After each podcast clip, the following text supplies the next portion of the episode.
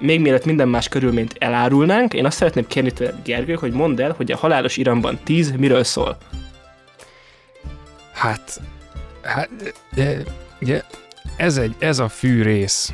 Teljesen az az élmény volt, hogy a, amikor a film érzelmileg, vagy bármilyen szinten működött és hatást váltott ki belőlem, az, az nagy, nagyobb érdembe volt annak köszönhető, hogy én ezt az első Galaxis őrzői filmet annó 2014-ben, 9 éve láttam a moziban. Két olyan film van ebben az adásban, ami a, a szar horror kvótát erősíti, és ebből ez az egyik, a másik pedig a pápa ördögűzője, és a pápa ördögűzője jobb. Szerintem az örökség abban, amit csinált, azt szerintem jobban csinálta. Ilyen filmből láttunk 2000 darabot egész pontosan, ezt így megszámoltam, hogy 2000 darab ilyen filmet láttam, címeket nem sorolok. Már a játékidő elején megtudjuk, hogy azért van egy ilyen nem teljesen egészséges kapcsolata az anyukájával. Nagyon sok tarbéla hatást érzek ezen a filmen. Vagy úgy a legjobb megnézni, hogyha most innen ezt átugrod, és megnézed, és utána visszajössz meghallgatni, hogy én mit ajánl beszélek róla, mert ez is olyan, hogy minél kevesebbet tud róla az ember, annál jobb. Aki ma progresszív, és a filmfogyasztását azt, hogy mondjam, aktuálisnak, meg érvényesnek gondolja, akkor az koreai filmeket néz.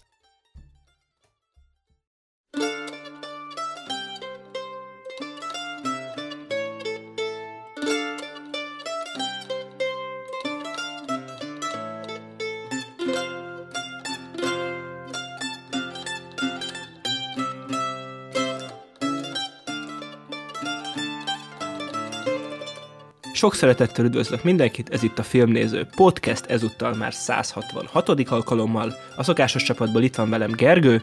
Sziasztok! És én Lehel, és hogyha csak így ketten vagyunk itt, az szinte már csak egy dolgot jelenthet, mégpedig azt, hogy sima filmes adás lesz, amiben aktuális filmekről fogunk beszélni. Javarészt ugye mozipremierekről, és lesz ö, olyan film is, ami elkerülte a mozikat, és lesz olyan film is, amit már régebben mutattak be, és lesz olyan film is, amivel teljesíteni fogjuk a korai kvótánkat, ugye ez egy általunk bevezetett, saját magunk elé állított teljesítendő kvóta ezekre az adásokra, hogy kell lennie bennük egy korai filmnek, és ezúttal ismét kettő is lesz. Igen, igen. Ö, úgyhogy, ja, úgyhogy ö, valószínűleg ez most nem annyira hólyakszaggató lesz, mint az előző kettő sima filmes adásunk, de azért itt is ö, terebélyes és tartalmas kibeszélőre lehet számítani. És akkor egy szolgálati közlemény, még mielőtt belemennénk, ugye mindig szoktunk bátorítani minden hallgatót, hogy YouTube-on kommenteljenek és beszélgessenek velünk a komment szekcióban is. És ugye ez a YouTube-nak egy ilyen még meg nem fejtett anomáliája, de így időnként hogy eltüntet onnan kommenteket, és akkor vannak már ilyen ö, olyan ö, hát ilyen ismétlődő, visszatérő elemek, amiket már kiszúrtunk, hogy azt automatikusan törli, ilyen olyan, nem tudjuk milyen okból, de vannak, van, van, amikor teljesen ok nélkül eltűnik egy-egy komment, úgyhogy ha te kommentelsz nekünk, és az eltűnik a videó alól, azt nem mi töröltük ki, mert egyszer nem töröltünk ki egy kommentet se bármilyen videónk alól, hanem azt a YouTube tüntette el. Úgyhogy Igen. ilyenkor sajnáljuk, és keressük továbbra is a megoldást rá, vagy ha valaki tudja esetleg, akkor azt írja meg kommentbe, és reméljük, hogy azt nem tünteti el a YouTube. Igen, bár le tudod, ez, ez ilyen rámutatnak, így megfejtik a, ez a bűvésznek a trükkjét, és akkor hirtelen agyvérzést kap, és boszorkányüldözéssel kírtja az, az embernek az írmagját YouTube-ról, aki leírja, hogy miért. Annyira kb. rá tudtunk jönni, hogyha valaki linket küld, akkor az tudja, hogy eltűnik az a komment egyből, az át se jön, de a legrosszabb az egyébként az, amikor van egy beszélgetés, ilyen 20 kommentből álló beszélgetés sor, és akkor abból minden második eltűnik, és akkor úgy tűnik, mintha két és fél ember beszélgetne. Magával. Magával. Igen, zseniális. Ez, ez, ott vannak hetekig, azt egyszer csak gondol egyet, hogy hopp, akkor ezt most így eltüntetjük. Szóval ez rendkívül idegesítő. Ja, egyébként most ugrik be, hogy Viszont a streamingeken, tehát például Spotify-on nincs ilyen probléma, és ott a kérdésekre bátran tessék válaszolni.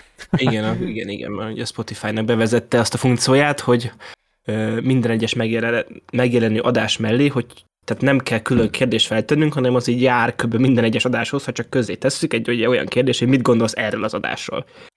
Igen, de azt mondjuk utó, hát az utóbbi néhánynál én... Hát, igen, igen, át tudjuk írni, és akkor általában egy spéci kérdésre átírjuk vagy szavazásra. Igen, mondjuk Igen, a szavazást külön is be lehet azt hiszem rakni. Igen, igen, igen, de szokott, igen, azért is érdemes Spotify-on is hallgatni, vagy oda lecsekkolni az adásokat azoknak, akik csak YouTube-on szokták, mert a Spotify-on szokott lenni szavazás is az adott adással kapcsolatban. Igen, és már Igazán. látom, nem, nem hogy, feltétlenül- hogy a vagy- legutóbbi izé, tömegfilmes témával kapcsolatban feltett szavazáson 3-0 arányban vezetnek a tömegfilmek a művészfilmekkel szemben, szóval lehet jönni, Igen. egyenlíteni. Igen, meg tehát igen, hogy itt a- nem az adás olyan kapcsolatú két szavazás van, hogy mondjuk a Lehel kettővel kevesebb mondatot mondjon a következőbe, vagy ilyenek, hanem, a, Csak azért is kell hanem- egy ilyen. hanem általában filmekkel kapcsolatban, igen, vagy az adott szérián belül mondjuk melyik része a kedvencetek, vagy ugye épp az, hogy a tematikán belhoz bekapcsolódva tömegkultúra vagy művészfilmek kapcsolatában.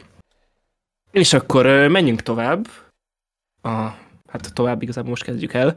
Hát De igen, tehát ha tovább lépünk a bevezetőn és a szolgálati közleményen túlra, az első filmünkre, ami azért ez egy elég, ami azért egy elég nagy falat lesz így már a legelejére, és akkor Ja, egy- egyébként azt már előjáróba, tehát halálos iramban tizet, azt most csütörtökön, amikor kimegy az adás, akkor már múlt héten Gergővel együtt megnéztük moziban, és akkor, hogy minden más körülményt, még mielőtt minden más körülményt elárulnánk, én azt szeretném kérni tőled, Gergő, hogy mondd el, hogy a halálos iramban 10 miről szól.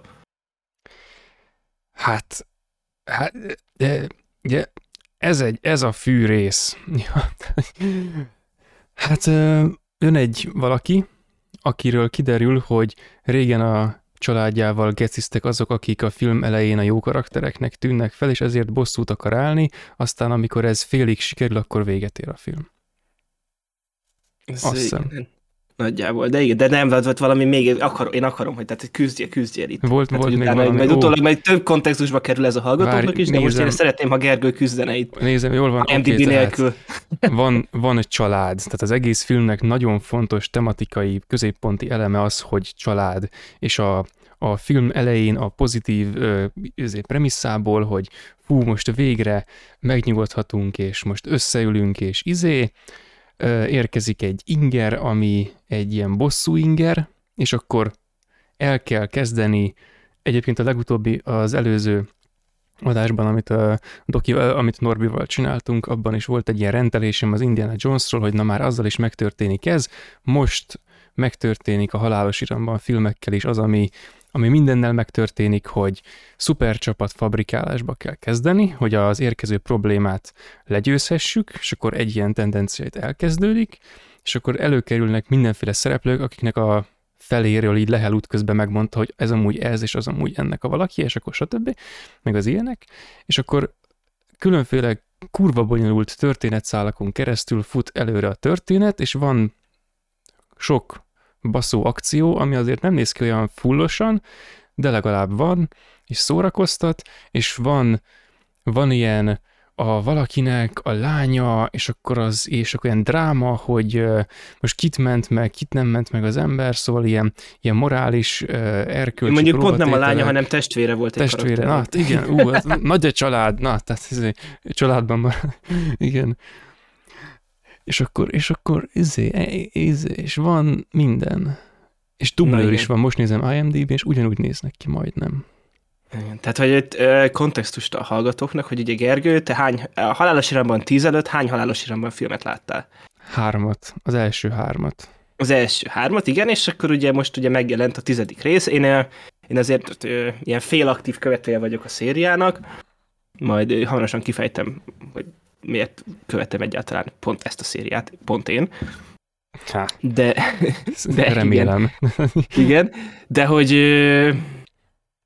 igen, hogy én beszéltem rá igazából Gergőt, hogy akkor jöjjön már el, és akkor nézze meg. Megvette Ugye- a jegyemet is, mert amúgy... Igen, igen, igen. Tehát egy befektetés volt az adásba, hogy itt a hallgatók is hallhassák a Gergőnek a halálos iramban 10 véleményezését. Tehát itt, itt, itt mindenemet. Erre Én ment mondtam, a hogy én, igen, mondtam Gergőnek, hogy ne is értem, ne is magáért, hanem titek, értetek hallgatókért, jöjjön el a moziba.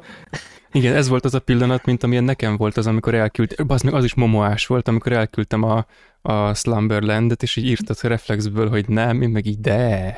És akkor... hm, Igen, na igen, most, és igen, igen, igen, igen, hogy tessék, jó, momoát akarsz? Oké, megkapod. Faszom, és így dobáljuk egymásnak a momo alapdát.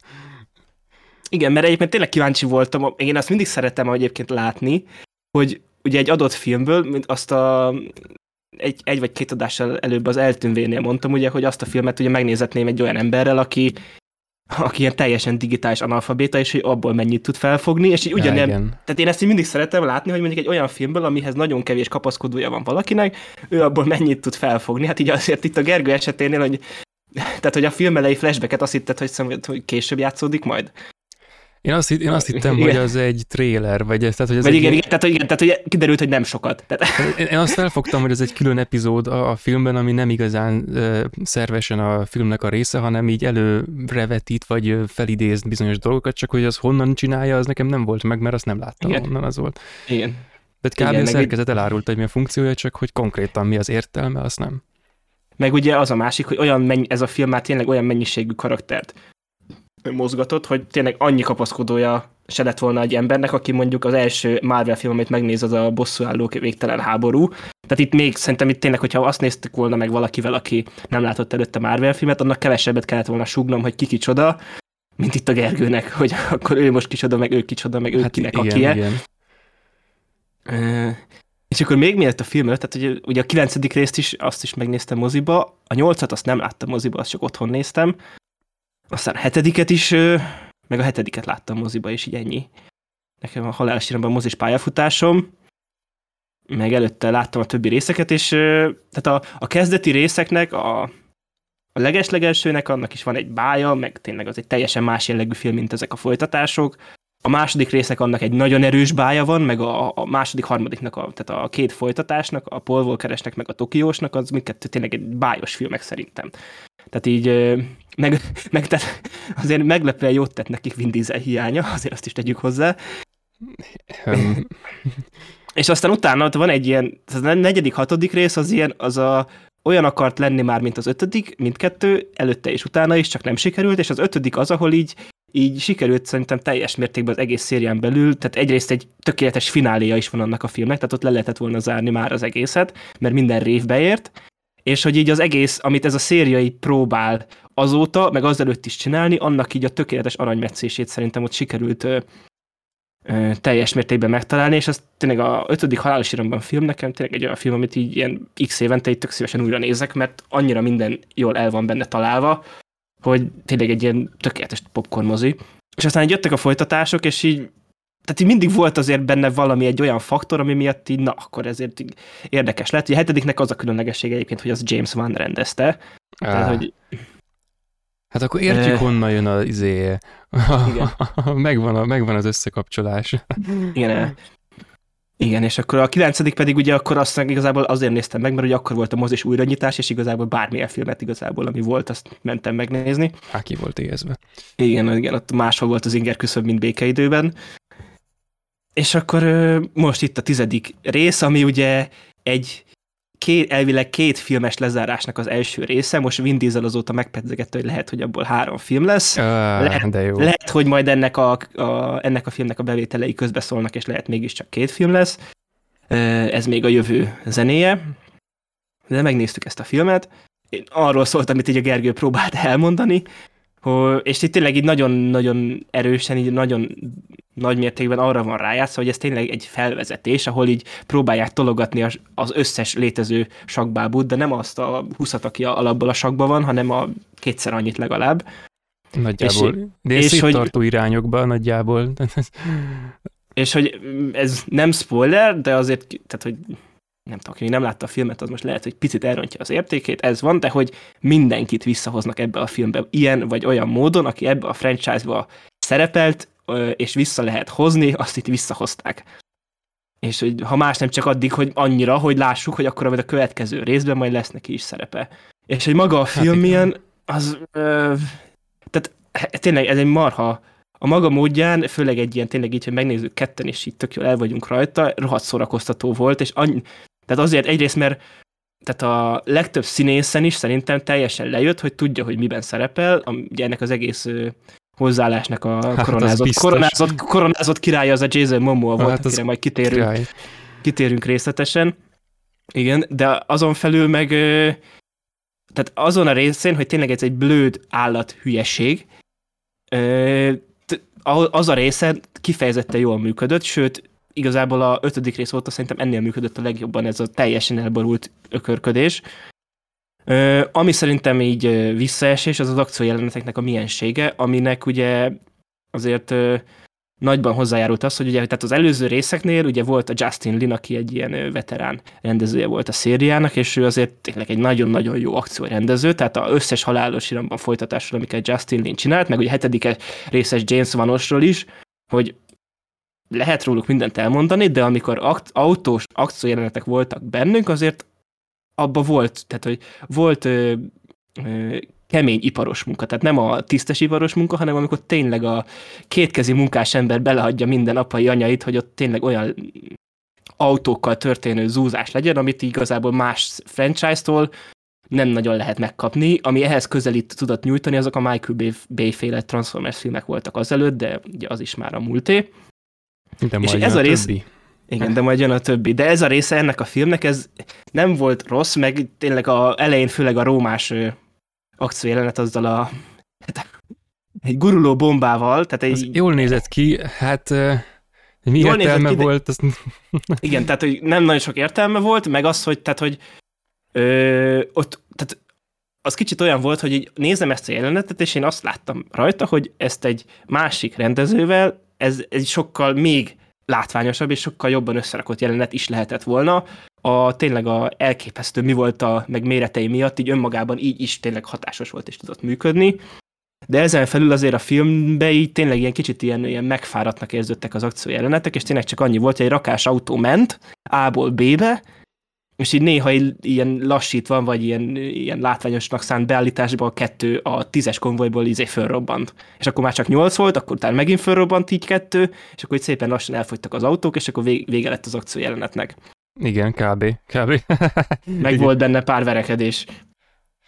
Igen, amik, amik, hát jó, jó, azok elmentek. Nem, nem igen, tehát az is okés volt, de hogy az, az is, hogy azokból is, már csak az előző részben is, azt tisztán emlékszem, hogy volt egy jelenet, amikor a, egy két női karakter egy ilyen házban verekedett emberekkel, és az százszor tehát köröket vert akármelyikre, annak ellenére, hogy ennek talán az egész filmben szerintem a legjobban összerakott akció jelenet az az volt, amikor a John Cena meg a, a Vin Diesel karakterének a, a lány testvére, ott a házban ott így verekedtek az emberekkel, és akkor ott voltak azért ilyen kreatívabb ötletek, amikor így föntről a John Cena rászakadt az, az emeletről a földszintre az emberre, és így úgy ja, igen, igen, valakit, igen. meg ilyenek, tehát ott, ott voltak ilyen hatásos dolgok, de ezen felül tehát ilyen viszonylag egy egész langyos halálos iramban film volt, ahhoz képest, hogy ez tényleg ez a nagy finálénak lenne a lezárása.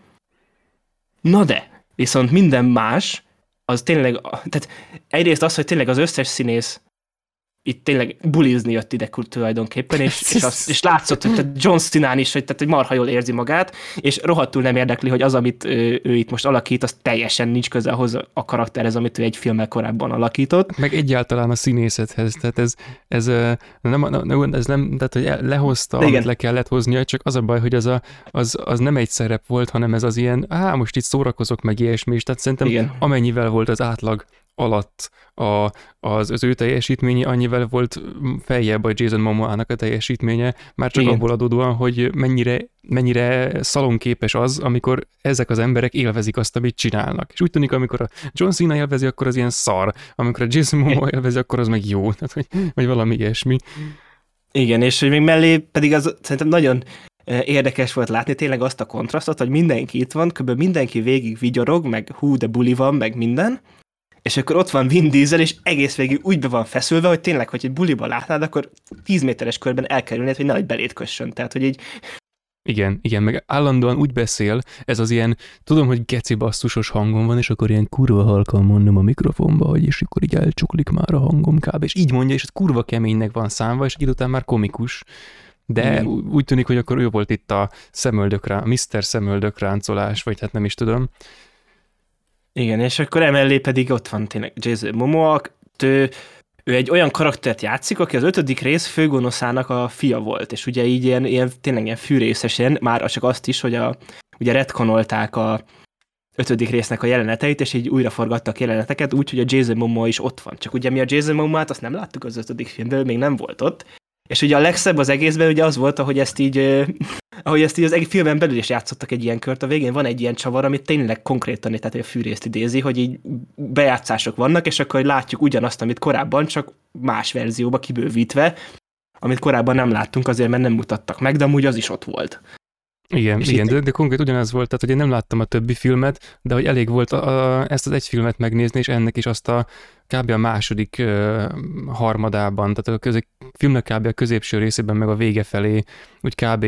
észlelni a filmnek úgymond a tartalmát ahhoz, hogy felmerüljön bennem az, hogy az meg ez egy ilyen fűrész struktúra.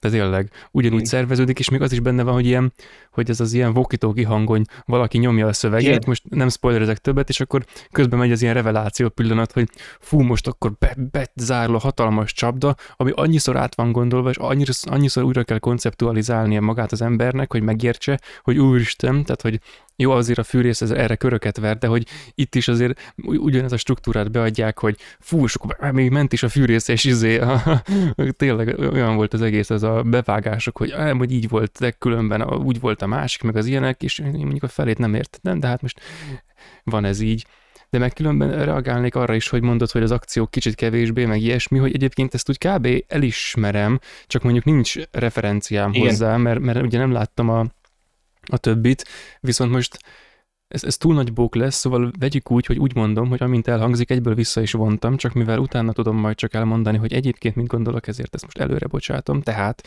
emiatt a film miatt, meg Lehel már sokszor ajánlotta az ötödik részt, és azt csak úgy egymagában nem fogom megnézni. Most ezek miatt így eldöntöttem, hogy előről megnézem az összeset, és akkor majd összeáll a, a, a nagy valamilyen kép, de hogy igazából ez egy rendkívül ambivalens élmény, és csak úgy önmagából nem jutna eszembe így megpróbálni ilyen kutató jelleggel mélyebben belásni magamat az egészbe, mert, mert olyan, hogy a filmnek az egyik felében tök jól szórakozok, így nyitva van a szemem, így követem az akciót, így, így el vagyok, aztán észreveszem magam, hogy ezt csinálom, és akkor örülök, majd eszembe jut, hogy na ezt majd elmondom a podcastben, hogy egyébként tökre le tud kötni ez a film, annak ellenére, hogy egyrészt úgy ülök le, hogy ez egy ilyen fos lesz, annak is a tizedik része, és akkor jó, meglepődök, hogy tökre lekötnek az akciók, értem, hogy oké, okay, fordulatok meg ilyesmi, noha azért a szerteágazó történetszálak és a sok karakter már azért a filmnek abban a szekciójában, amikor az ember érezni, hogy most már lassan közelít a vége, akkor talán jobb volna, ha egymás felé kicsit szigorúbban Igen. konvergálna, és ez nem történik, akkor kicsit elkezdek aggódni, de mindegy. Viszont a másik fele az egésznek pedig azt az élményt közvetíti, amikor elhangzanak az ilyenek, most ez nem tudom, mi melyik rajzfilmben volt, arra emlékszem, hogy nővéremmel néztük nagymamáméknál tévében vidéken, és van ez az izé, hogy hogy megcsináltad, Alexander, együtt csináltuk meg. És na ilyenek, ilyenek mennek végig a, a filmben, és mikor egy darabig így élvezem, akkor bebasznak egy ilyet, és én így belesüppedek így a székbe, hogy anyád, hogy, hogy és, vala, és melletten még így röhögnek a, a másik sorban, és baszki, ez, ez, ez, ez úgy tűnik, hogy ez a poén, és ezt én így nagyon nem bírom átérezni, meg hogy azt, és akkor most ezt így megkérdezem tőled, hogy ez a film, ez így komolyan gondolta azokat a részeket, amik mondjuk arra vonatkoztak, hogy család, meg összetartás, meg ilyes, mi ezeket szerinted komolyan vette, vagy ez is poén volt? Nem, ez, ez, teljes, ez, ez az, hogy teljesen komolyan vette, és az, hogy a, tehát a korábbi részekbe, tehát hogy a, a mondjuk egy ötödik rész, hogy visszautaljak, tehát abban is van humor, de az, az, az, az egy film és az úgy tehát, hogy teljesen működik az a, ez a motivum, Aha. mert egy filmben látod. És úgy, az, ahogy így a, haladtunk előre a szériába, ugye a Vin Dieselnek, ugye ez egyébként szerintem valamilyen szinten ez is volt a sikere az egésznek, hogy ezt konze- konzekvensen végigvitték az egészbe, és ugye most ami ennek a filmnek az elején volt ez a, a barbecue összeül a család, és mindenki boldog, az, amiket az összes korábbi filmben, ez a, ez a finálé, amikor minden, minden véget ért, megmentettük a világot, vagy gazdagok lettünk, vagy bármi, és akkor oké, akkor összeülünk, és akkor mindenki boldog. És hogy hmm. csak ugye közben, ahogy haladt előre a szélre, és lett egyre inkább elborultabb minden más, és a haverok is csak szórakozni jöttek el a forgatásra, ugye ez egyre nagyobb kontraszt, kontrasztba került. De ugye amikor az egész a csúcsán volt, akkor ezt mondom, mert a, tehát amikor a legjobb filmjei a szériának, azok tényleg jók, mint filmek is szerintem.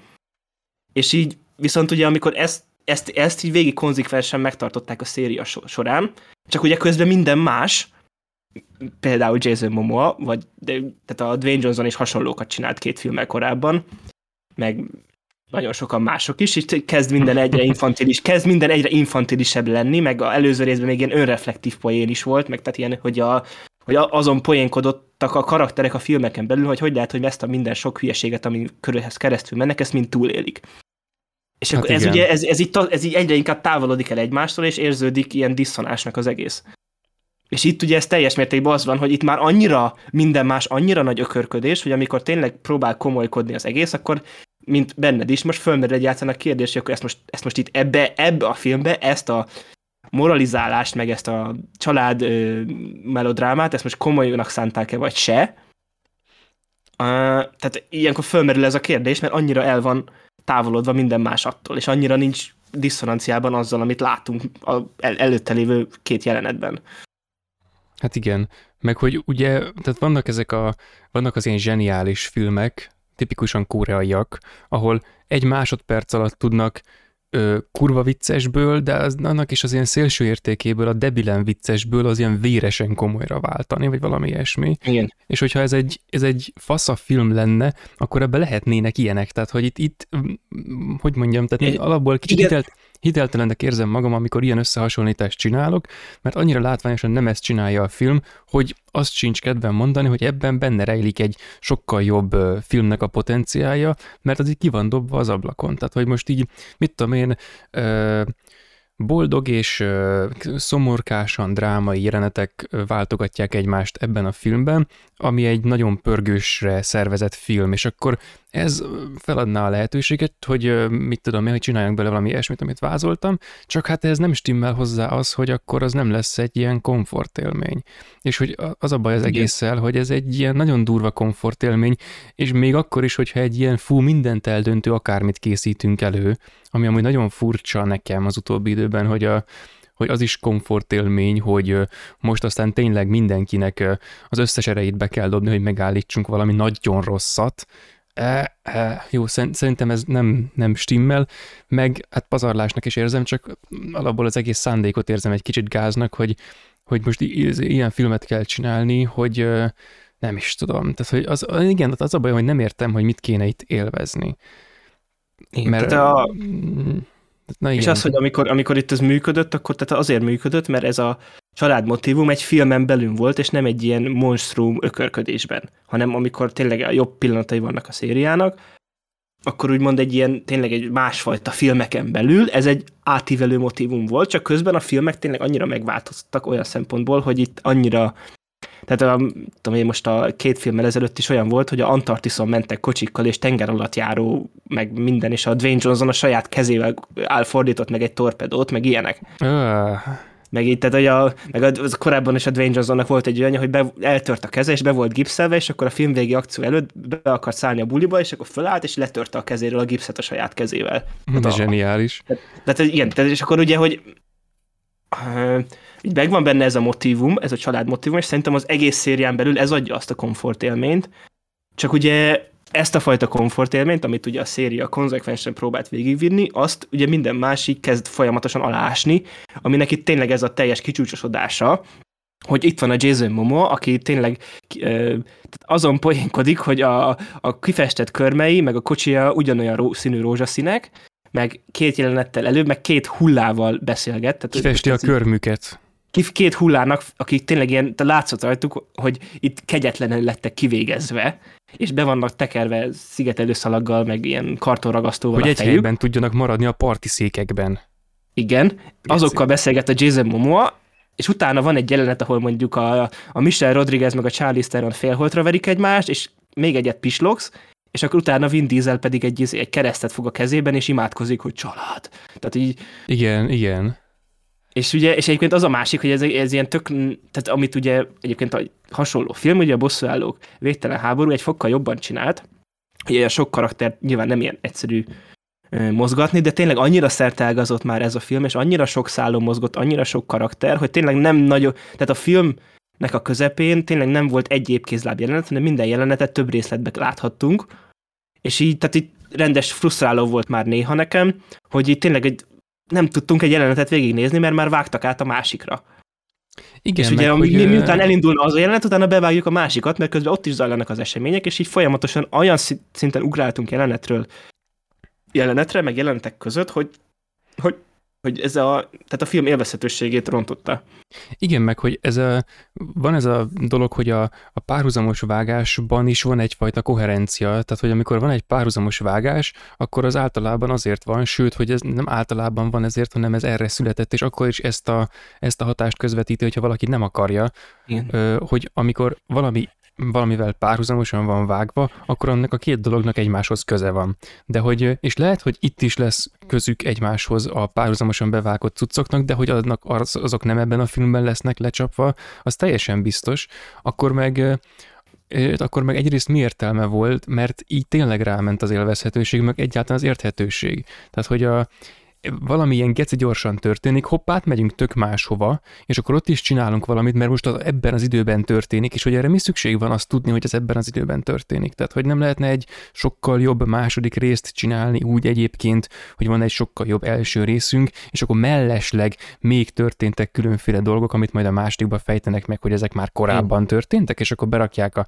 második részbe is a, tudom én, a fűrészt, és akkor még durvább, mert olyasmiket lehet ábrázolni az izé, a, a revelatív igényű izé, szerűségben, amelyek egyébként tényleg revelatív igényűek, mert meglepő, hogy azok amúgy akkor voltak. És akkor na hát, sokkal jobb képlet áll össze, így viszont ilyen káosz gyanús az egész, és amúgy egyébként nem, nem, nem, nem teljesen halott a dolog, mert hogy amit látunk, az viszont tud szórakoztató lenni. Tehát mondjuk a, azért a rómás rész a guruló bombával, tehát hogy oké, okay, tök szórakoztató, tök izé, de még ez is ambivalens, mert semmi értelme az egésznek, tehát nem tisztázott, hogy a, az aktuális gonosznak mi a célja, mikor örülne, mikor lenne érezni úgy, hogy elérte a célját, neki tök mindegy az egész, és akkor így történik valamerre a dolog, és bármi történik, abból, abból az fog következni, hogy, hogy az, a, az, a, az a rossz karakternek lesz jó. De hogy látványosan nem az történik, amit akar, hanem valami más, és ez mégis neki is nem lehet érteni, mi a fasz van, de mindegy, mert nagyjából, meg gördülékeny, meg van menü izé, motoros trükk, meg, meg, meg van izé, bravo, mondja, hogy bravo. Mondja, hogy bravo, hát az, na, azon tényleg, de, de ilyen poénok vannak benne, még, még én is felrögtem, pedig azért próbáltam visszatartani magam, hogy így mondjam, de tényleg, amikor már annyi kibaszott, Hát igen, igen, tehát ez a, próbáltam a gondolatrendőrt tényleg a fejemben izmosan tartani, de amikor már annyi sztereotipikus olasz ö, poént elsütöttek, akkor már a faszom nem számít arra senki, hogy, hogy a ez Jason Momoa egy megy motorral, az őt üldöző elég gördít valami akadályt, és akkor azt azért menőn kikerüli, és akkor egy ilyen fél másodpercre, de tényleg annyi időre, mint amennyi ideig tart a, a az Indiana Jones 4-ben az, hogy a majmok egymást kurkásszák, tehát két másodpercig ő így megfordul, és van egy ilyen pici svenk, és akkor mondja, hogy bravo, és ez De tartja a kezét, hogy és tartja a kezét így, hogy milyen olasz, hogy bravo. Igen, hát elképesztő. Igen, és... Kurva hülye. Hogy, hogy belőle állt ez a film egyébként, csak miatta érte megnézni, most jövök rá. Igen, Igen tehát hogy ez így... És ilyen szempontból ezt mondom, ezt tetszett, hogy azt mondja, a köz, film közben is, meg utána is mondtam Gergőnek, hogy a, a Jason Momoa, meg egyébként sokan mások is, de leginkább a Jason Momoa teljes mértékben felfogta, hogy mégis így milyen filmbe szerepel. És, és így az van, hogy tetszett neki. Igen, és tetszett neki, és hogy, az, hogy, és hogy ott van mellette a Vin Diesel, aki meg így közben itt tud, egy ilyen, a saját ilyen, ilyen buborékjában van az egész filmen, meg a stábon belül, és hogy ő egy ilyen teljesen más filmbe gondolkozik.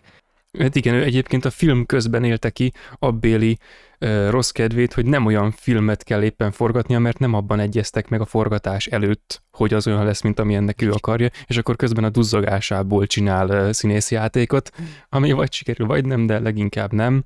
Viszont a, most így a Jason Momoa-ra gondolva, tehát a legutóbbi film, amiben én láttam, ezt aztán beszéltük ott a, a film után is, az, a, az ez a Slumberland volt nekem, ahol meg ugyanilyen hangulattal, és hát ennél talán kisebb lelkesedéssel, meg kevesebb adrenalinnal játszott Jack Sparrow-t, és az is kurva vicces volt, szóval úgy tűnik, hogy neki most ez a bulis korszaka van, mint ahogy különben az, az egész fővonalas Hollywood, ez az ilyen haverokkal Igen. bulizunk vonalat képviseli, de ezt ő éli a legjobban, és el kell ismernem, hogy ebben így tényleg van élvezeti faktor, tehát hogy a Jason Momoa miatt megéri az egész, egyébként meg kurva szar, tehát hogy nem is értem, mi van. Egyébként szerintem a Ellen Rixton, aki a... E, tehát ő volt az új ügy, egy előző filmekben még nem szerepelt, ő volt az a ügynek, akinek akkora volt a keze, mint neked a két combod. De, de... A combom nagy, legyen mondjuk a legyen Igen, mondjuk a... Törzsed. Hát legyen a törzsem. Na mindegy, de hogy ő, ő, az a színész az Ellen Rixton, és amúgy tehát ő is ilyen, tehát ő is itt tisztában volt vele, és ő is itt tudod, próbálta ezt a keménykedő karaktert, és így a végén ott a csavarnál, tehát az is így, ott neki is így révbe ért a karaktere ott, amikor, tehát hogy így... De az amúgy, az is annyira röhelyes volt, tehát a, akartam is kérdezni, csak elfelejtettem, mikor ott voltunk, hogy a, amikor lezuhan mögötte a valami, és akkor így néz bele így a kamerába, ő is a háttérben ilyen, hát kibaszott Igen. primitív mélységi kompozícióval történik ott a robbanás, vagy a fasz tudja mi éppen, akkor ilyen, akkor szerinted is ilyen kínosan egy pislog, hogy még nézni kell? Még, még, még veszitek? Most abba hagyhatom? Igen. Kb. így is, így, meg, úristen emberek, kicsit legalább valami erőltes meg magad, de nem úgy, hogy látszódjon, please, hanem csak olyan természetesen, tudod, színészet, meg ilyenek. Szóval ez... Uh, igen, egyszerre vicces, meg nem. Ja, meg baszki, volt, volt benne pár ilyen, hogy a, Tudod, ez az ilyen, mint, a, mint az Atenában. Tehát, hogy amikor így, meg a Carterben, amikor így fú, mindenen átmegy a kamera, és akkor mutatja egyszerre a, az ilyen a tűzzel a háttérben, a már vérre, vérrel megtapasztott ö, keresztet, ahogy így fordul, és akkor közben átmegy, és akkor minden így esik körülötte szét, és közben megy a kocsi előre, és akkor faszon, ilyen kibaszott digitálisnak hat az egész, és, mert az is. Mert az is. Tehát, hogy es, meg se kísérli azt, hogy valóságosnak tüntesse fel az egészet, és hogy na az ilyesmi, ez olyan, hogy ezt így elnézem, hogyha ez az egész, ahogy itt kinéz, ennek a tökéletes ellentéte a másik irányban, tehát a jó irányban. Akkor így, de hogy ez, ezt nem is értem, hogy ezt így, bár egyébként, hogy belegondolva, hogyha már ennyi szart felnyomtak, akkor ez kb. úgy hatott, mint a, mint a Bravo, a sok hülye egyéb poén után, szóval most mm. megmagyaráztam magamnak, hogy mi de mm, tehát én azt sem vagyok hajlandó tolerálni, amikor ilyeneket nyomnak igazából. Igen. Úgyhogy uh, igazából itt nagyját elmondtuk erről a filmről, amit tudni érdemes. Uh, a hallgatók közül, ha más is követi ezt a szériát, akkor írjátok le, hogy mi az, ami miatt uh, még uh, követitek egyáltalán ezt a szériát, vagy, vagy ha menet közben szálltatok ki, ugye, akkor, uh, akkor írjátok meg azt, hogy miért. Mm, de kíváncsiak vagyunk és akkor majd hamarosan, akkor már a Gergővel már teljes, a teljes kánonnak a tudatában majd akkor várjuk a folytatást és a nagy lezárást. Ja, mire kijön az addigra megnézem a többi filmet, esküszöm. Igen. Elemző szériában nem vagyok benne. nem, az igen, az, azért az, az, az, az nem, mond, nem azt mondom, hogy túlvállalás lenne, de, de de, de hát az a, ez az ilyen az arányosság Akkor mi nagyon félre menne, tehát hogyha rászánnánk hónapokat az életünkből arra, hogy az összes halálos film, a filmet itt adáson belül kibeszéljük. Tehát hogy azért annyi más filmszéria van, meg annyi más film van, amiről beszélhetnénk, és akkor tehát, hogy igen, igen pont, pont nem... ezekkel szarakodunk, de igen. igen. Igen, úgyhogy erre ezek az aktuális filmek, amikor, meg, amikor Hollywood kikakil egy ilyet magából, arra tökéletes. Akkor mi azt így megesszük. Gyere, szar. Gyere. És akkor egy ilyen, tényleg egy ilyen ökörködős bohózat után menjünk hát egy másik filmre, ami idén már a második Guy Ritchie film, ami sajnos elkerülte a hazai mozikat, mert Amerikában bemutatták, de a világ többi részén ugye az Amazon Prime forgalmazza. És hát igen, magyar mozi bemutató elmaradt, pedig azért ha filmet most ez a föl, itt lévőek közül moziban néztem volna, akkor kb. két korai film mellett még ez lenne az, amire mondanám, hogy na ezt moziban. Igen. De nem, itthon kellett megnézni, The Covenant. Uh, és most, akkor ugye most, volt... Most, most én kérdezek, tehát hogy te Bár, mondtad, bár, hogy... Igen, igen, okay, mondja, okay, mondja, mondja, mondja, mondja, akkor Csak annyit tehát... akartam... mondjad, mondjad, mert utána ezt el tudom mondani utána is. Csak hogy te ezt így nekem nagyon felnyomtad, hogy ez milyen fasza, meg így nem tudom, ez volt az általános vélemény, ez mennyire jó, aztán így igazából megnéztem, és akkor most jön ez az ilyen, most jön az, hogy, hogy így uh, Puzsér Robert felkérdezik Gulyás Márton, tehát hogy uh, miért? Ez miért? Ez, ez, ez miért jó? Tehát, hogy uh, ezt így nem értem, hogy ez, ez miért olyan jó?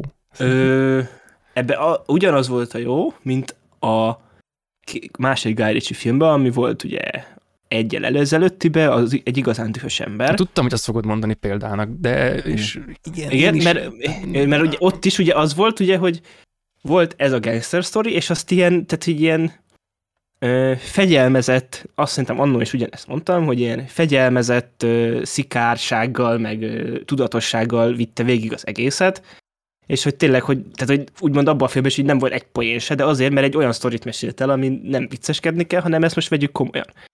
És így, így beleáll ebbe az egészbe, és így tényleg ez a, ez a szikár tökös csávó film, igazából ez is ugyanúgy, mint az, és ilyen, ilyen egyszerű értékeket mutat be. Most azt nem, nem néztem utána, hogy ezt valós eseményeket dolgozza fel, vagy se, valószínűleg nem.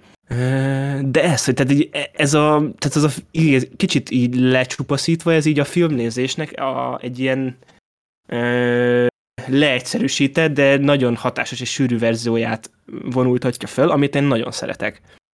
És ez is az, hogy igazából itt nem történik itt se sokkal több más, szerintem, hogy elmesél egy sztorit, és azt így szerintem, tehát hogy egy idézőjesen hibátlanul, tehát hogy ezt a sztorit, amit itt most látunk, ezt ennél jobban máshogy más színészekkel, amikor megnéztem, az ember, megnéztem ezt a filmet, így eszembe se jutott volna. Meg ha akarnak, se tudok mond, jobbat mondani, mondjuk, hogy erre a főszereplő a, a, fordító karakterének nem jut eszembe a neve, de Jake Gyllenhaal helyére is, hogy tehát egy másik színésszel ezt így, tehát ez nem, ez, ez így volt elrendeltet, vagy ez így megtörténjen. És hogy így tényleg tehát nekem működött az egész hatásossága, és a zene is marha jó volt, de rá lehet sütni, hogy ez hatásvadász, meg a film is, hogy ilyen hatásvadász, de hogy, amit sokszor szoktam mondani, hogy ez a film ez baromi hatásos volt szerintem. És akkor lehet hatásvadász, hogyha van mit levadászni. És akkor még mielőtt, ha valaki nem látta volna ezt a filmet, ez miről szól? Ez a közelmúltban játszódik, uh, Afganisztánban, ahol ugye a ott lévő katonák ugye helyieket segítenek, helyieket alkalmaznak fordítóként, és hát ugye, hogy a film is mondja, hogy nem fordító, hanem interpretáló, ami nem ugyanaz. És itt az történik, hogy a Jake Gyllenhaalnak a egység, meg előbb is, hogy ilyen, kialakul egy ilyen érdekes karakterdinamika. A Jake Gyllenhaal ugye szakaszvezető parancsnok volt talán. Ő Azt és ez, a, ez az interpretáló karakter között, és akkor ugye oda kerülnek egy olyan hely, egy teljes mértékű egymásra utaltsági helyzetbe. És akkor ugye a film címe is ugye ez a Covenant, ez is lefordítva ugye ez a ilyen köteléket jelenti, és igazából ez a film is ugye azt mutatja be, hogy ez a kötelék, ami kialakul két ember között, ez mennyire erős és hatás, mennyire erős tud lenni, és amikor ezt nézem egy filmben, az meg mennyire hatásos tud lenni. És tehát én, és tehát szerintem ezért olyan marha jó ez a film, mert hogy vállalt egy történetet, amit elmesél, és azt kompromisszum mentesen, fegyelmezetten elmeséli, és én ezt marhára tudtam élvezni, és én tényleg ezeket az ilyenfajta filmekből nagyon kevés van már, mert hogy minden, mint mondjuk tegyük fel, tehát hogy ez a fajta hangvétel, amit ez a film árasztott, a Vin Dieselnek a komolykodására az előző filmből, arra föl lehetett volna húzni egy ilyen tálalást is, de nem tették, hanem egy ökörködésbe rakták. És ilyen filmből, ami ezt csinálja, amiket annól mondjuk a Tony Scott csinált még a Top Gun után, vagy tényleg a 90-es években készültek ilyen hasonló akciófilmek, vagy még volt annó a Ridley Scott a Solyon végveszélyben is, meg tehát készültek ilyen filmek így a 2000-es években is most így belegondolok, de mindegy, meg most is, de hogy nem olyan mennyiségbe, ö, olyan pénzből, olyan sztárokkal, és olyan tudatos elkészítéssel, mint ez. És akkor egyébként, tehát, hogy ez, ez miben több, mint a tisztesiparos munka? Ö... Na látod, ez egy jó kérdés. Ö... Mert hogy egyébként nekem van, van egy ilyen érzésem az egésszel kapcsolatban, hogy ez egy tisztes iparos munka akar lenni, csak beleszalad szerintem pont abba, amit, de konkrétan ugyanabba szalad bele, amit felhoztam a, az új nyugaton a helyzet változatlannal kapcsolatban is. Tehát ott is látok egy olyan egy olyan ábrázolást, egy olyan témára ráhúzva, amihez szerintem az kurvára nem illik, és aminek viszont ah. vannak filmtörténeti előzményei, hogy az hogy néz ki jól, meg hogy működik jól. És tehát, hogy például itt valóban nagyon jó a zene, de baszki idegesít, hogy miért kell ilyen pátoszosan, ilyen tisztára fényezetten, ilyen távoli izében nézni egy brutál háborút. És ezt így, ezt így nem vágom, tehát ez a, ez a vagy ez, lehet, hogy ez egy új stílus akar éppen lenni, de akkor de jelezném, hogy ez nem jó, de hogy ez, tehát ez, ez, ez, ne, ez nem, nem stimmel, tehát hogy ez a, amikor annyira f, f, semmi kosz, semmi izé, steril az egész képi világ, és a zene is steril, oké, hogy jó, de kurva steril, egyedül egy, egy dolgot tudtam elvezni, kis, kis spoiler, de mivel nincs, nem találok hozzá kontextust, ezért nem igazi spoiler, tehát van, amikor a végén tolja fel a cuccban a, a cuccra. És akkor, na az, az kurva hatásos erre a zenére, na, de igen. csak azért, mert, mert mert, mert ott annak van valamilyen jelentés, és na, ahhoz az egy darab részhez illik az, ahogy kinéz, és illik hozzá a zene. Az összes többi, ez kurvára nem illik, és nem is értem, hogy ezt miért kell így, és hogy a, a nyugodtan... Például amikor rajtuk ütnek, és a, tehát, amikor megy a zene, a másik zene, és amikor rajtuk ütnek. És amikor ugye megtörténik a, I, a sok igen. karakterből kevés karakter lesz. Igen, meg korábban is, amikor az van, hogy most van egy csapda, nincs csapda, és akkor utána van ez, meg, a, meg amikor ott, mikor azután tör ki a perpatvar, hogy oda mennek valakihez, aki látványosan sokat húzza az időt, és akkor az interpretátor interpretál, és rájön, hogy na ez talán kamu, és utána is van balhé, de szerintem azokat ilyen, ilyen mocskosul kellett volna ábrázolni. Tehát, hogy ez, a, ez az ilyen háborús ábrázolásmód, vagy nem is tudom. És például ebben nem volt olyan, mint a nyugaton a helyzet változatlanban, amikor így, amikor az a baszott túl klaustrofób, izé, hogy átmegy fölötte, vagy hát de, az amikor tolja föl a végén, az volt ennek a filmnek az olyan pillanata. De hogy egy ilyen pillanat jut ezekre a filmekre, tehát egyszer találják el szerintem azt a, a forma és tartalom egységet, meg különben, tehát lehet, lehet, hogy ez egy ilyen szándék, tehát hogy ez, a, ez az ilyen eltávolító ö, szemlélet a filmnyelvben, ez tényleg lehetséges, csak hogy nem, nem érzek benne célt, tehát hogy ez... ez, én, ez, ez... én szerintem azért volt benne ez a cél, mert tehát, hogy itt nem feltétlenül mondjuk egy nyugaton a helyzet változat, hanem itt nem a háború volt a hangsúly, hanem az egy közeg volt a történethez, amit elmesélt tényleg a, a két karakterről, meg ugye az emberi hozzáállásról a dolgokhoz. És ugye azon volt a hangsúly végig, tehát hogy itt a és ugye főleg, hogyha ugye, hogy tudjuk, hogy mi, hova fut ki az egész film, akkor tényleg elmondható, hogy itt tényleg ez arról szól, hogyha mondjuk van egy ember, aki, mm, aki tart, akinek teszel egy jót, akkor mondjuk ugye, hogy tehát ha jót teszel valakinek, akkor ugye nyilván az nem azt jelenti, hogy neki vissza kell azt fizetnie, de az te, hogyha te mondjuk emberként ugye ő megfordul a helyzet, és ugye ő lesz a rászoruló, akkor te, mint ember, hogyan reagálsz arra? Az, ez egy most nem, azt, nem akarok ilyen elekbe belemenni, mert hogy most ugye nem, nem vagyok társadalomkutató, meg akár nem kínja, csak hogy ez a film mondjuk ez erről mesél szerintem. Tehát az emberi kapcsolatokról, két embernek a kapcsolatáról, meg arról, hogy tényleg, hogy így egy olyan ért, vagy olyan értékeket mutat, emberi értékeket mutat be, amik amúgy tudod, ilyen, ilyen filmekbe így vagy készpénznek vannak benne véve manapság, vagy nincsenek ilyen szinten körüljárva, és itt, itt tényleg egy lecsupaszít, vagy ezt kapjuk meg. És szerintem talán azért lehetett itt ö, ö, hogy mondják, tehát azért igazolja ezt a lecsupaszított és steril ábrázolást, mert itt nem a háború moskosságát akarta bemutatni, hanem azt, hogy két ember elmegy egymásért a végsőkig. Igen, igen, tehát hogy ez például egy jó szempont, csak én azt érzem, hogy ehhez a dologhoz, hogy kifejlődjön két ember között ez a fajta viszony, és ennek az ábrázolásához nem nem, hogy mondjam, tehát ehhez nem képi ábrázolás társul, hanem ez, a, ez adódik a történetből.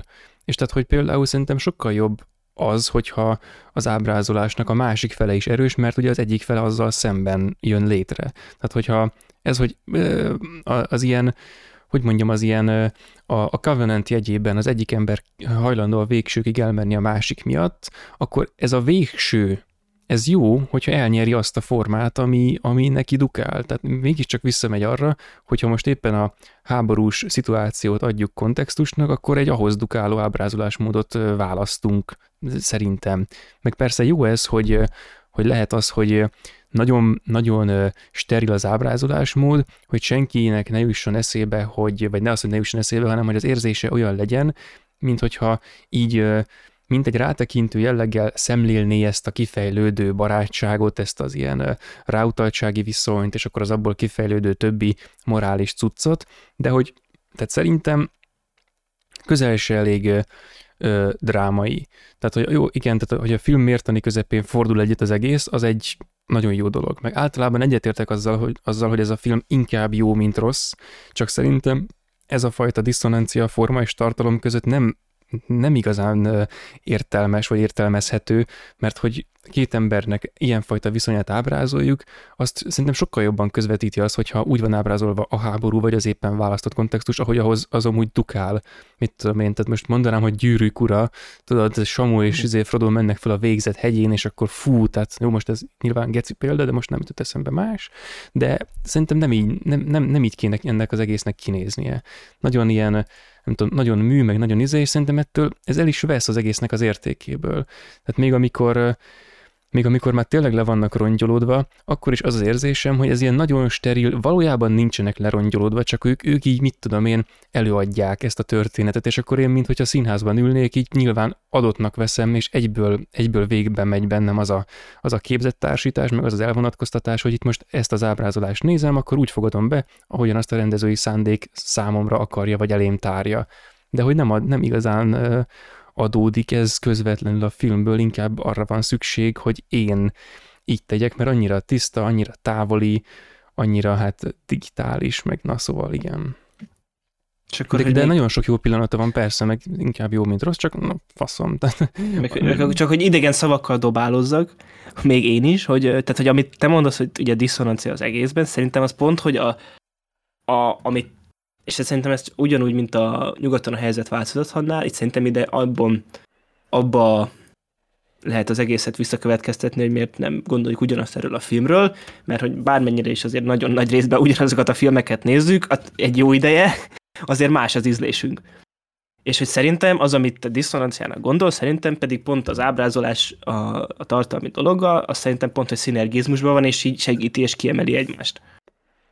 Csak mihez segít hozzá? Vagy hát, hogy jó, persze, ízlésbeli különbség. Ahhoz, ahhoz, ahhoz hogy az, hogy ezt amikor nézem, hogy tolja fel a szekeret, amit ugye szerint, ami szerinted is jó volt, amikor tolja fel a szekeret, és hogy a, oké, okay, hogy nem történik sok minden, csak tol fel a szekeret A-ból B-be, de hogy mégis a, a képi tálalás, meg a tényleg a, tehát az, nem hiszem el, hogy tehát ilyen zenét lehet még mai nap csinálni kategóriával, így marha hatásos lesz az egész, és azt írja, hogy én itt ülök, és így teljesen maga alá söpörjön a film, és amikor a végén is meg a, tehát a, tehát a Jake Gyllenhaalnak is így lehet mondani, hogy kicsit rideg is volt a játéka, de amikor ott a végén van az jelenet, amikor ott egy éjszaka ugye fenn van az ágyba, és így beszél róla.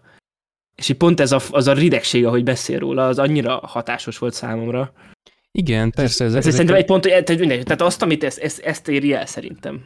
Hát igen, ezzel én is egyetértek, de hogy ezek, ezek azokhoz, az, azokhoz a bizonyos jelenetekhez szólnak. Tehát, hogyha mondjuk a, tolja fel a vizét, a szekeret, és az egész olyan kvázi békés, meg, a, meg az ő harca, ugye a feltolásban tökre olyan tudod, mint a, mint a hú, az meg, igen, tavasz, nyár, ősztél és tavasz, amikor viszi föl a, a, izét, a szobrot a hegyre, és akkor így meg kell küzdenie vele, hogy akkor azt most fölviszi, és akkor ez az út is kurva szimbolikus az egész, meg ilyesmi. Tehát ez a, ez a szimbolikus rész az egésznek ez teljesen jól működik, ez tökre adott, de nem lenne el jobb, hogyha egész végig a, az egész ilyen, mit tudom, olyanra lett volna ö, fényezve, meg olyanra lett volna díszletezve, ahogy, ahogy annak amúgy lennie kellett volna, és akkor ebben a részben azt érezzük, hogy így ebből így kijövünk, és akkor a, van, egy, van egy éles váltás, a tiszta kép és a koszos kép, és akkor a, a tisztulási folyamat, és akkor stb. Tehát, hogy, mert hogyha egész végig egységes a, a kinézete az egésznek, akkor abba ilyesfajta játékok nem férnek bele, hogy egyszer,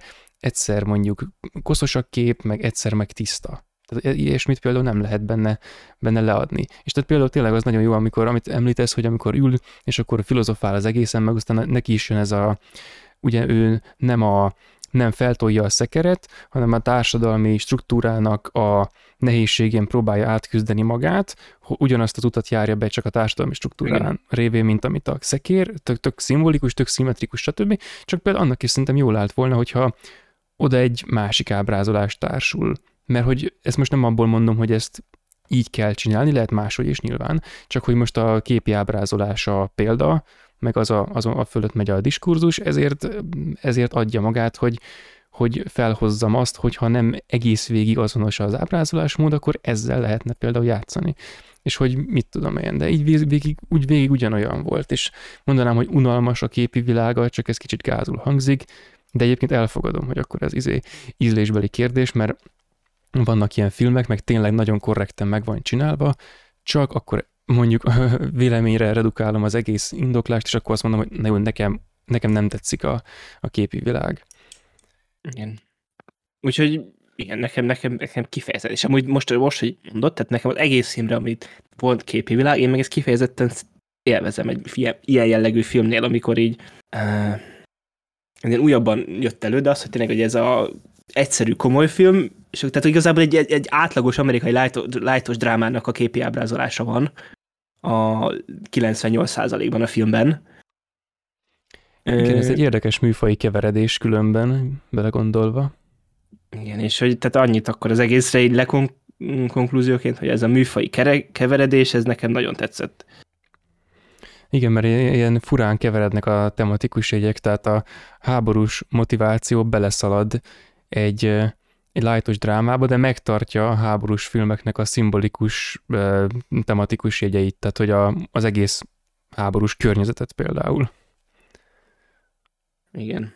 De a fényezés meg ugye ez marad, mint hogyha ülnének egy konyhában és néznek ki a fejükből. Igen.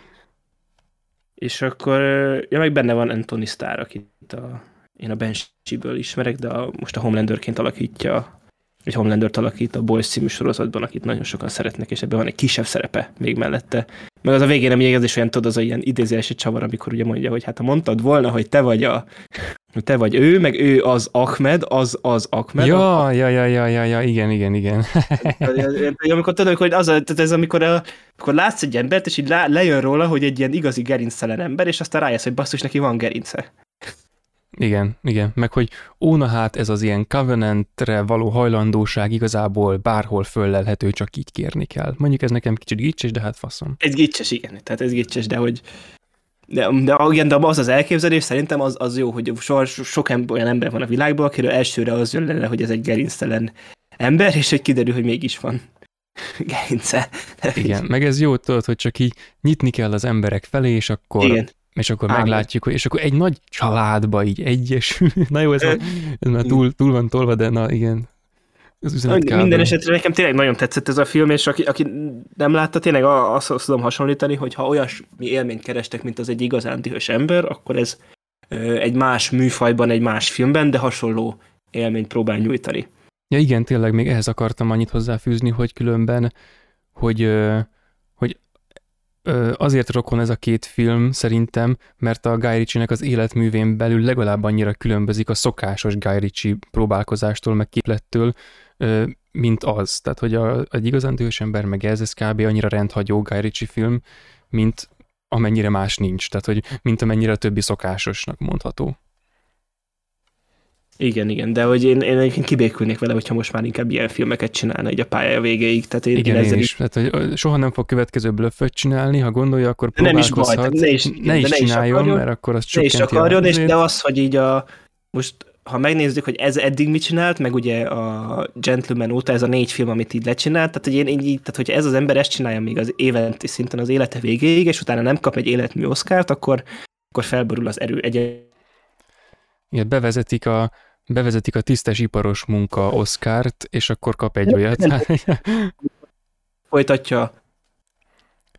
Most, bár csak most itt vagy? Halló? Halló, itt, itt vagy? Most párcra megszakadtál. Igen, itt vagyok. Oké, okay, kiváló. Tehát, annyi, hogy a hogy szerintem, tehát, amit ő most csinál, meg eddig megcsinált, meg folyamatosan csinálni fog, amiben benne van egy Aladdin, meg majd egy Aladdin 2, de közben meg ilyen filmek, meg annó egy bluff, hogy ez amiért kitalálták azt, hogy nem mondjuk egy adott filmért kap rendezői oszkárt, hanem egy életmű oszkárt a végén. Mert, mert az az életmű, amit ez a csávó lecsinált, azért már, vagy amit me- lecsinált. Amit maga alá az csinált. Igen, de, de, de, de, hogy igen, amit letett eddig az asztalra, az már azért szerintem, mint egy egész életmű, azért már most is elég impozáns. És ha így folytatja tovább, akkor eljutunk oda majd, hogy párját fogja ritkítani. Hát igen, párját. Úgy, igen. Úgyhogy én nagyon ajánlom mindenkinek ezt a filmet. A legrosszabb esetben úgy jártok, mint a Gergő, hogy azt mondjátok, hogy nem rossz film, csak na. Igen, tehát Max, Max egyébként tényleg ennyi. De, de, de, de morálisan, meg egyébként a téma az akkor is jó, hogyha a képi világgal az ember nincs kibékülve. De mondjuk én ezt nem Ez csak a mi, mi film sznobizmusunk. Igen, igen. igen. Én, én, én meg igen, én, nekem máshol van az inger küszöböm, tudod. E, jól van, akkor menjünk tovább egy olyan filmre, amit csak én láttam, és hát megnéztem, tehát azért ez egy kemény ilyen rendhagyóadás, tehát megnéztük ketten a Halálos Iramban filmet moziba, én megnéztem egy Marvel filmet, uh. úgyhogy így igen, öregszünk, öregszünk. De annyira nem öregettem el, hogy ezt megnézzem, tehát hogy itt még nem tartok. igen, ez pedig nem más, mint a Galaxis őrzői harmadik felvonás, és ugye annól én mondtam, hogy majd én, ha majd Marvel filmet nézek, az legfeljebb a Shang-Chi 2 lesz, csak akkor azt hiszem, amikor megjelent a Shang-Chi, akkor még úgy volt, hogy nem lesz ez a film talán. Tehát, hogy akkor, vagy akkor még nem, nem emlékszem pontosan. Hát a kifogások. Tehát ki, most... Egyrészt ez, meg a másrészt kifogások, harmadrészt meg azért, tehát, hogy e, ez volt az a széria, amit én is azért moziban is végigkövettem, és az első részt is nagyon szerettem, a másodikat a, a problémái ellenére is ö, szerettem, meg ilyen, tehát hogy ilyen mindegyiket olyan tehát mindegyiket jókor láttam jó helyen moziba, és akkor úgy voltam, hogy most igazából nem is néztem utána, hogy egyáltalán miről fog szólni ez a harmadik rész, csak oké, okay, megjön, és akkor aztán utána Jani még írta azt hiszem, hogy neki nem is tetszett. Hát csak igen. hogy elbizonytalanodtam, hogy lehet meg se nézem, de aztán mondom, álmondom, megnézem, és akkor Meg aztán jött, jött a sok mindenki más, a Janin kívül, aki 10 per 10 meg a fasz tudja, és basszus, és így, így a Jani mögé így bemenekülök kb. Hát, nem, tehát nem, nem hibát van ez a film, de van hibája, és sőt, ez tehát kicsit, tehát az első galaxis őrzői, szerintem, tehát a, ha egy, egy egészként nézzük, még mind a mai napig az a legkoherensebb egész a szérián belül.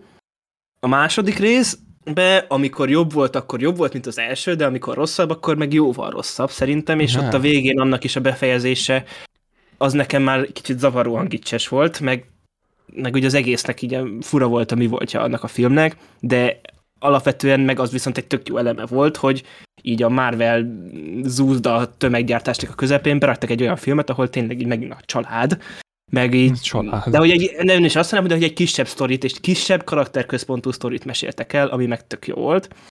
És akkor itt a harmadik rész, ahol azért ö, annyira nem egy kisebb sztorit mesélnek el, sőt, itt azért így eléggé nagyok a tétek, de a karakterközpontúság ugyanúgy, mint az első, meg második részben, azt itt is megtartották, és az itt is nagyon jól áll a szériának, és ezt az egész filmet én ezt úgy tudnám jellemezni, hogy olyan, mint amikor néz az ember egy sorozatot már öt évada, és akkor megnézi a hatodik évadot, és akkor az annyira már nem jó, mint volt, de amikor jó pillanatai vannak, az ugye pont azért, mert már annyi időt eltöltött azokkal a karakterekkel, azok sokkal hatásosabbak lesznek.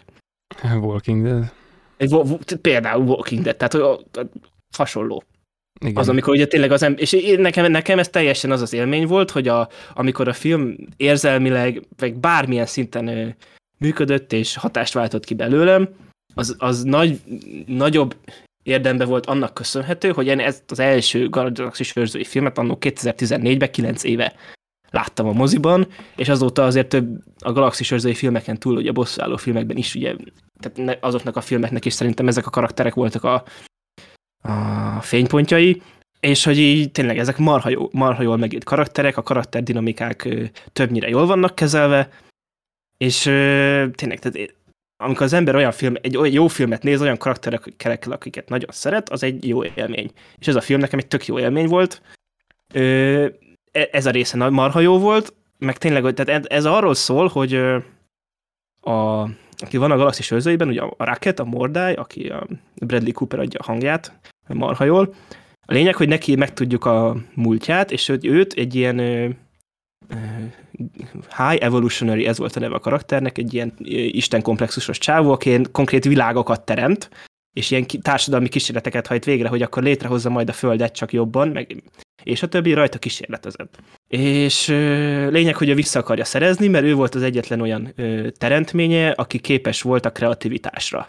És akkor megtudjuk a múltját, ö, egyrészt flashbackekben, másrészt pedig itt egy ilyen ö, hajsza zajlik, és tehát vannak benne sok hiba, meg tök sokszor vannak benne nagyon frusztráló dolgok. Tehát egyrészt így technika, technikailag tehát az egész filmre, igazából most így, így gondolkodok rajta, az egész filmre elmondható, hogy egy ilyen hullámvasút az egész, és nagyon csapongó, a nagyon jó, a, a tényleg, tehát én többször megkönnyeztem ezt a filmet, közben pedig vannak olyan technikailag amatőr kivitelezések benne, vagy, annyi, vagy amikor néha annyira átmegy infantilisbe, hogy az már a szórakoztató helyet átmegy a gibbasztóba, vagy a szériának egyik nagy kuriózuma, ugye ezek a zenék, azok ebbe volt, ebbe a részbe voltak messze a leggyengébbek olyan szempontból, nem a dalok minősége miatt, hanem mert úgy voltak használva, hogy az el- előző két filmben ugye mindig ilyen stílusos retro számok voltak belerakva nagyon találóan, és ebben a filmben pedig tök sokszor így azt éreztem, hogy az adott jelenet semmilyen szinten nem igényli azt a zenét, amit oda raktak, vagy nem is passzolt hozzá, csak hogy mivel ebbe a filmbe kell 15 ilyen számot belerakni, az egyiket most ide tesszük be. És így ilyen szempontból ez, ez a része is tök viszonylag gyengébb volt az előző részekhez képest. Voltak jó pillanatai, de javarészt tényleg azt éreztem, hogy ide most azért lett berakva ez a zene, mert hogy itt kell zenéket belerakni ebbe a filmbe. És ez itt tökre nem működött, meg voltak benne ilyen vágások is olyanok, hogy ilyen néztem, hogy tehát, hogy itt, amikor kiszúrtam, hogy aha, szóval itt, akkor most kivágtak egy jelenetet, ami ott lett volna, de most így azt átugrottuk. Tehát ilyen szintű, ilyen amatőr, viszonylag amatőr hibák is vannak benne, amik ilyen nagyon szemöldök fölhúzósak voltak, de az összélmény, az összhatás az nekem kifejezetten pozitív volt, és én tényleg én jól szórakoztam rajta, és érzelmileg teljesen felmosta velem a padlót. Ezek a karakterek még mindig nagyon szórakoztatóak és szerethetőek, és jól vannak kezelve. És a másik pedig az egész, hogy ez így, így ideje már így megy ebbe az irányba az MCU, de itt ebbe a filmbe olyan erősen ö, tologatták a PG-13-nak a határait, tehát hogy ez itt tényleg a horror jelenetek vannak benne, meg horrorba illő karakterek, meg horrorba illő sztorik, meg egy embernek szó szerint letépik az arcát, és látjuk, hogy a, ahogy néz ki az arca, úgy, hogy le van tépve róla a bőr, és nem egy ilyen tehát horrorisztikus jelenetek vannak benne. Ez tetszeni. És így, és így, tehát így, én nem azt mondom, hogy ez így rossz, csak így, igen, kicsit ilyen identitás válságot látok ebbe, amit, aminek én személy szerint örülök, csak mégis ettől függetlenül azért így fura, hogy így most így nekiálltunk a PG-13-at így ennyire kitolni, ami szerintem egy jó dolog, csak nem látom mögötte a feltétlenül a koncepciót. Úgyhogy, ja, úgyhogy én nekem egy pozitív élmény volt teljes mértékben a Galaxis őrzői harmadik része. Annak ellen, tehát így a sok karakternek lezárták a sztoriát, de a stáblista végén azért kiírták, hogy a Galaxis őrzői még vissza fognak térni, majd meglátjuk, hogy hogy mint, valószínűleg nem egy egész estés film formájában. Hát nem mondom, hogy megnézem a Galaxis őrzői filmeket. és amúgy az, az egész filmnek a, a kettősségére, hogy tehát van benne egy olyan akciójelenet, amit tényleg ott működött a zene, a kora- vágatlan volt, a koreográfia fantasztikus volt, és a karaktereket tudod, ilyen menő akcióban láthattuk, és nem abban a, a unalmas Marvel szarban, amikor jön tízezer CGI szörny bigyó, és akkor azokat így ilyen érdektelenül lekaszabolják, hanem egy folyoson voltak, és akkor ott így látványosan gyapták le az embereket, és annak jelenet után egy olyan ordinári mindent megtörő vágás volt, hogy így, tehát így néztem, tehát hogy Finkszen, tehát én a fél vagyonomat rátenném, hogy ott volt valami, amit így kivágtak. Ami nem baj, hogyha van ott valami és kivágják, csak én azt ne vegyem utólag észre, amikor nézem a filmet, hogy ti innen kivágtatok valamit. Mert főleg nem egy ekkora volumenű produkciónál. Úgyhogy, ja, úgyhogy ez a Galaxis őrzői három. Mehetünk tovább egy olyan filmre, amit végül csak a Gergő látott, de igazából én is láttam, elmondhatom, hogy láttam olyan szempontból, hogy hát, a trailerét láttam, láttam 50-szer a moziban. És amúgy annál többet nem kell látni. Tehát, hogy mindent, meg egy-két dolgot kivéve mindent, mindent tudsz róla, ez pedig a Renfield, ugye? Igen. És elmondom, hogy mi az, ami a trailerből azt hiszem talán nem derül ki, de ezt csak azért mondom, mert ez olyan, amit én nem tennék a trailerbe, de nem vagyok trailer ember, ezért valószínűleg rosszul tudom, de szerintem a trailerben nincs olyan, hogy valakinek így letépik a kezét, és azzal így darabokra vernek más embereket. Nem tudom, van-e ilyen, nincs benne, ugye? Nincs, tudtam ma. Jó, ez maradt ki a trailerben. Én leszakadó kézről emlékszek. A, jó, igen, akkor azzal utána még csináltak dolgokat. Olyat is, hogy jó, azt nem mondom el, mert ez vicces. Na de a filmről, tehát, hogy, hogy két olyan film van ebben az adásban, ami a, a szar horror kvótát erősíti, és ebből ez az egyik, a másik pedig a pápa ördögűzője, és a pápa ördögűzője jobb. És ez, tehát, hogy ez a Nicolas Cage izén, kégyes Dracula, ami hát elvileg nem róla szól, de kurvára róla szól. Mindenki miatta nézi meg, nem a srác miatt, a, aki a Tolkien játszotta a Tolkien filmben, a Nicholas Holt miatt, hanem a Cage miatt, és oké, okay, látszik, hogy érzi magát legalább annyira jól, mint Momo a, a, a, a tizedik halálos iramban, viszont ez szerintem ez közel se elég. És akkor nagyon gyorsan, hogy miről szól a film. Tehát ez, ez, ez annyi, hogy van ez a Renfield nevű srác, aki a, a Drakulának ez a kvázi szolgája, aki birtokolja bizonyos mértékben az erejét, mármint a Drakulának az erejét, csak neki nem emberek vérét kell inni, hogy, hogy, a, hogy erejéteiben legyen, hanem bogarakat kell enni. És akkor oh, oh, hoppá, komikum faktor, hogy amikor, amikor erőt akar meríteni, akkor gyorsan keressünk valami kibaszott izét, és akkor azt megeszi, és akkor fú, erős tesz meg ilyenek. És akkor igazából arról szól, hogy ő megpróbál kikerülni a Drakulának ebből az érdekszférájából, megpróbál önállósulni, meg ilyesmi, és akkor ez az a poénkodás igazából, amit előnek a trailerben is, hogy ő akkor ott egy ilyen, egy ilyen csoportban mondja, hogy, hogy fú, neked is a főnököd ilyen nagyon kemény kezű, meg mint irányítja a gondolataidat, meg ez újabb ötcintésével ki tudna nyírni, igen, igen, igen, na hát, és akkor ez, mint hogyha bárkinek a főnöke lehet, aztán bejön a bejön a repülő Nicolas Cage, és akkor úristen, baszki, ez mégis mi a fene, és akkor poénkodás, meg ilyenek. Üm, és kb. erről szól az egész film. Van benne egy kis drámázás, van benne még egy kis drámázás, de senki nem veszi komolyan, viszont van benne vérengzés, ami bénán néz ki, de azért elég bevállalós ahhoz, hogy az ember úgy, úgy, úgy félig, félig elkezdjen röhögni, vagy valami ilyesmi. És í, kb. így tudom összefoglalni, de tehát, hogy szerintem én vagyok a hibás azért, hogy ez nem tetszett, mert túl sokat vártam. Tehát ez olyan volt, hogy amikor megláttam, hogy, hogy ez így lesz, akkor gondoltam, hogy anyád, hogy ez így kell, tehát ezt, ezt meg kell nézni. Nicolas Cage uh, Drakulát alakít, meg valami fasság még van a filmben, valahogy így álltam hozzá, de hogy ez alul múlta sajnos, ez nem, nem volt elég hülye ahhoz, hogy hogy vicces legyen annyira, mint amennyire egy ilyennek viccesnek kell lennie, szerintem. Egy csomó ideig így ö, olyanom volt, hogy az, az órámat épp talán nem néztem, mert azért annál pörgősebb, de hogy semmi, semmi meglepő, semmi túl vicces, semmi, na ezt nem vártam volna, és nem lőtték el a trailerben, nem volt benne. Tehát ez az ilyen, ez az ilyen furcsa, kvázi horror, ami szerintem annak a tendenciának a terméke, amit itt már emlegetünk egy ideje, hogy a, a komédiának a helyére kezd bekúszni a horror a tömegkultúrában, és akkor ennek során ugye találkozik a kettő, és a, a legnagyobb fogyasztást azt, azt az ilyen a horror komédiáknak ez az új generációja tölti be, mint amit tudom a kokain medve, a mondjuk az ennél azért egy, egy, egy teljes szinttel szarabb, meg mondjuk a Micimackó, ami szintén, de mégis azért valahogy mondjuk a Mici Mackó az csak olyan félig horror komédia, mert ott se tudja az ember mikor kéne nevetni, de azért inkább, inkább röhög rajta. No mindegy, meg az egy másik tendenciába esik, mint ez. Ez nem is tudom milyen tendenciába esik, így belegondolva hirtelen. Ezt most nem is fogom kitalálni, de úgy összességében tehát ebbe a... Lényeg, a... hogy beleesik. Igen, bele, valamiből beleesik, de a nagy általánosságban ebbe a kategóriába sorolnám, tehát az ilyen komédiával enyhített soft horror, és akkor tessék egy ilyen cucc, de nem annyira őrült, mint amennyire tűnik, és szerintem közel se elég jó, és az egésznek alibi szaga van. Ja, de örültem, mert felismertem, hogy játszik benne a Csajci, aki játszott a Terrifier 1-ben is, és volt legalább három percnyi szerepe, és akkor ez egy ilyen pozitív élmény volt. Ezt csak azért mondom, hogy a film által közvetített összes élmény közül ez volt az egyik az emlékezetesek közül. A másik az, amikor egy leszakított karral ilyen dárdaként így kinyírnak valakit, az, na az még kurva jó volt, de az a baj, hogy nagyon mű a vér, meg nagyon mű minden, és nyilván persze nevetni kell, meg faszom, de sajnos nem elég vicces.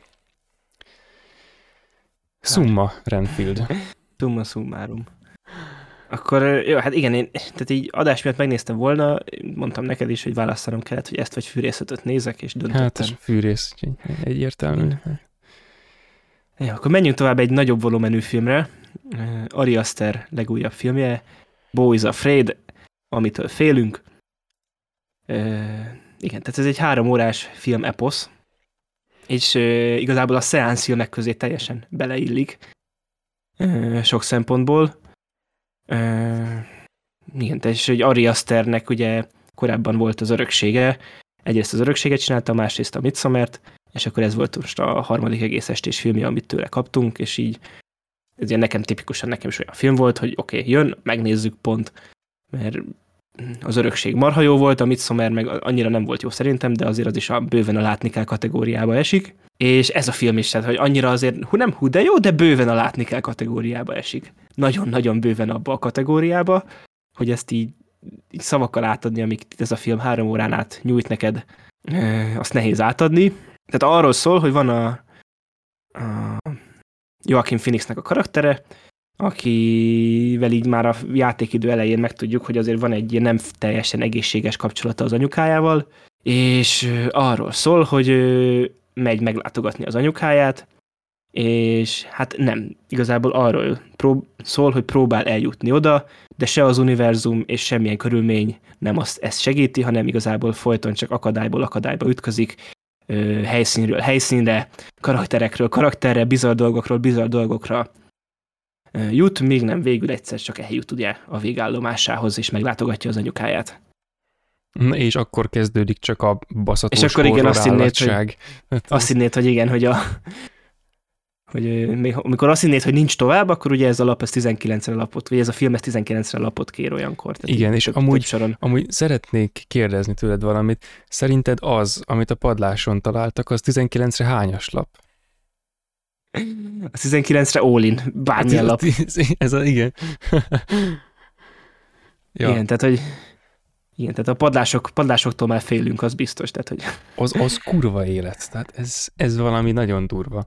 De egyébként ez a, ez a szeánszmozis meglátás szerintem jó, de csak úgy félig meddig, mert hogy mert szerintem ez egy, ez egy már létező képletnek a szuperformája ez a film, mégpedig a Befejezésen gondolkodom című film. Ugyanez az élmény, csak ez valami ilyen elképesztő superior, vagy hát hogy is mondjam. Stereo, szteroidos verzió. Szteroid, igen, tehát nagyobb izé, akkor a keze, mint az én törzsem, vagy van faszom valami ilyesmi.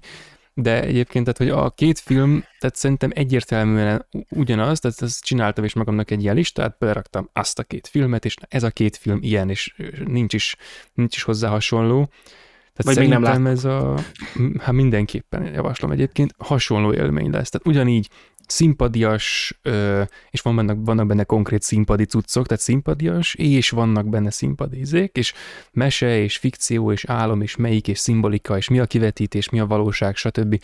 Ennek a, ennek a végtelen sorozata, amiből egy ilyen, egy ilyen őrület keletkezik, és hogy szerintem ez, ez valami kurva zseniális, újra is fogom nézni még egy párszor, és ebből fú, de csinálnék egy elemzőt egyébként, ahogy így végig megyünk a három órán, és akkor ez most mi a tököm, és ha ez, akkor az mit jelent, és ha nem az, hanem a másik, akkor az egész filmet hogyan kell izé. Um, viszont egy dolog azért biztos, hogy ez, a, ez egy, egy elképesztően izé, szorongásos neurózissal küzdő csávónak, a, az ilyen anyatraumából, az ilyen a, a mitológikus nagy anyaképtől való rettegő, izé, furcsa, fordított Ödipus komplexusos csávónak az ilyen elképesztő tortúrája. Ez, ez, a, ez a film. Tehát az egész film olyan, mint egy véget nem érő rémálom. Tehát Igen, ez egy elképesztő rémálom.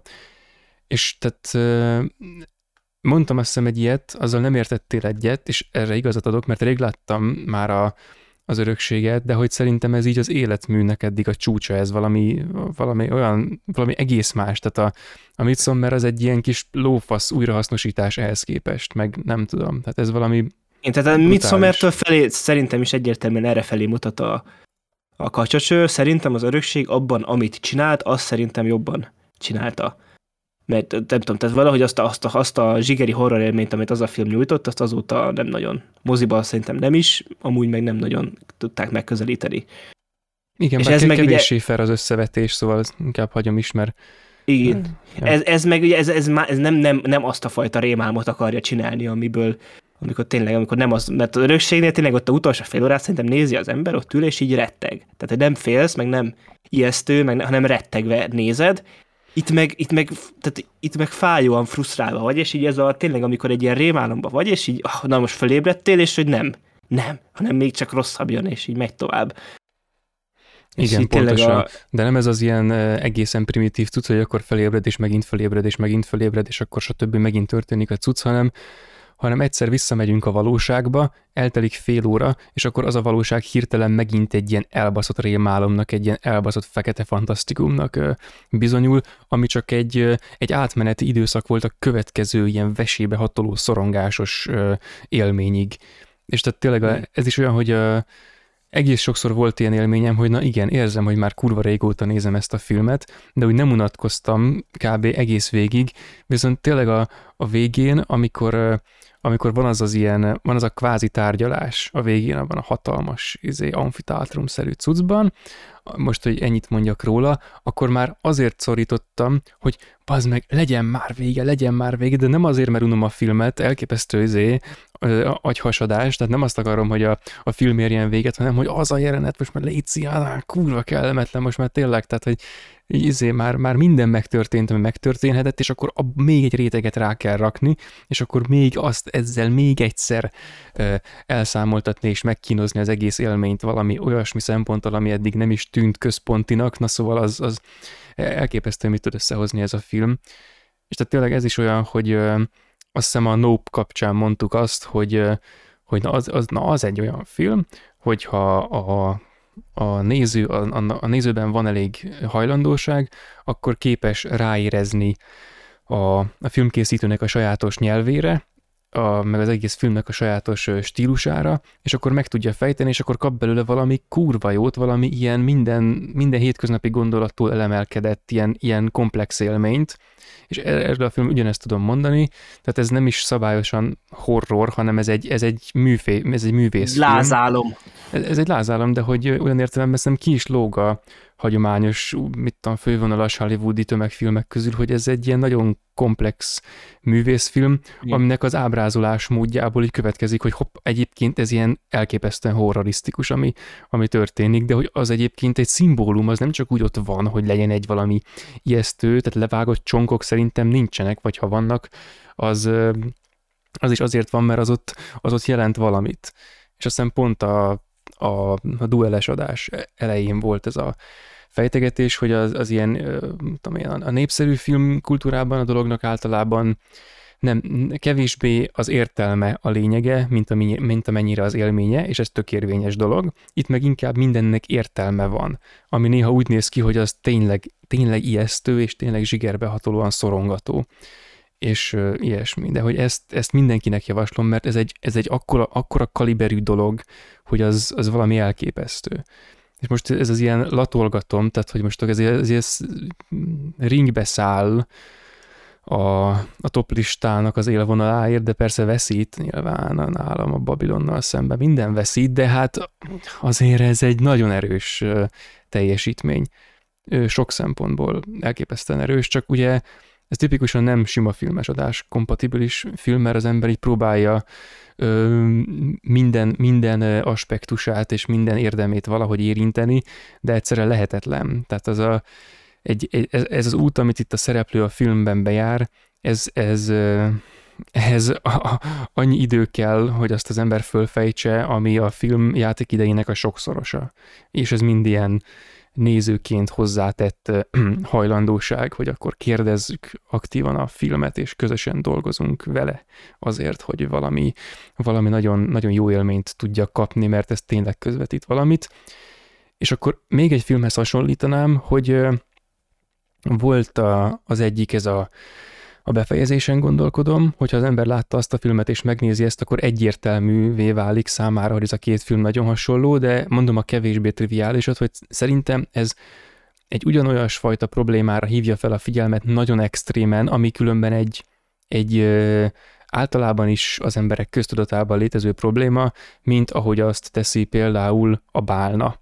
Tehát, hogy ugyanúgy a, a, persze, most ez rossz kifejezés mód, csak az analógiámban hasonló, a filmi alkotásmód az kurvára különböző, de hasonló a szándék szerintem. Tehát, hogy valami, valami ö, kvázi neurotikus, de mondjuk, hogy pszichológiai eredetű, vagy leginkább a pszichológiai vizsgálat számára érdekes problémára hívja fel elképesztő, mindent elsőprő erővel a figyelmet, és azt analizálja nagyon, nagyon értő módon. És akkor a bálna az inkább felhív meg, megjelenít, ez pedig ilyen mélyrehatóan analizál. Tehát ez a film, ez egy, ez egy neurotikus elme analízise három órában, filmnyelven. Szóval ez, és fú, tehát nem tudom elégszer ajánlani, és nem is értem, hogy bírtam ki, nem tudom hány hetet anélkül, hogy újra néztem volna.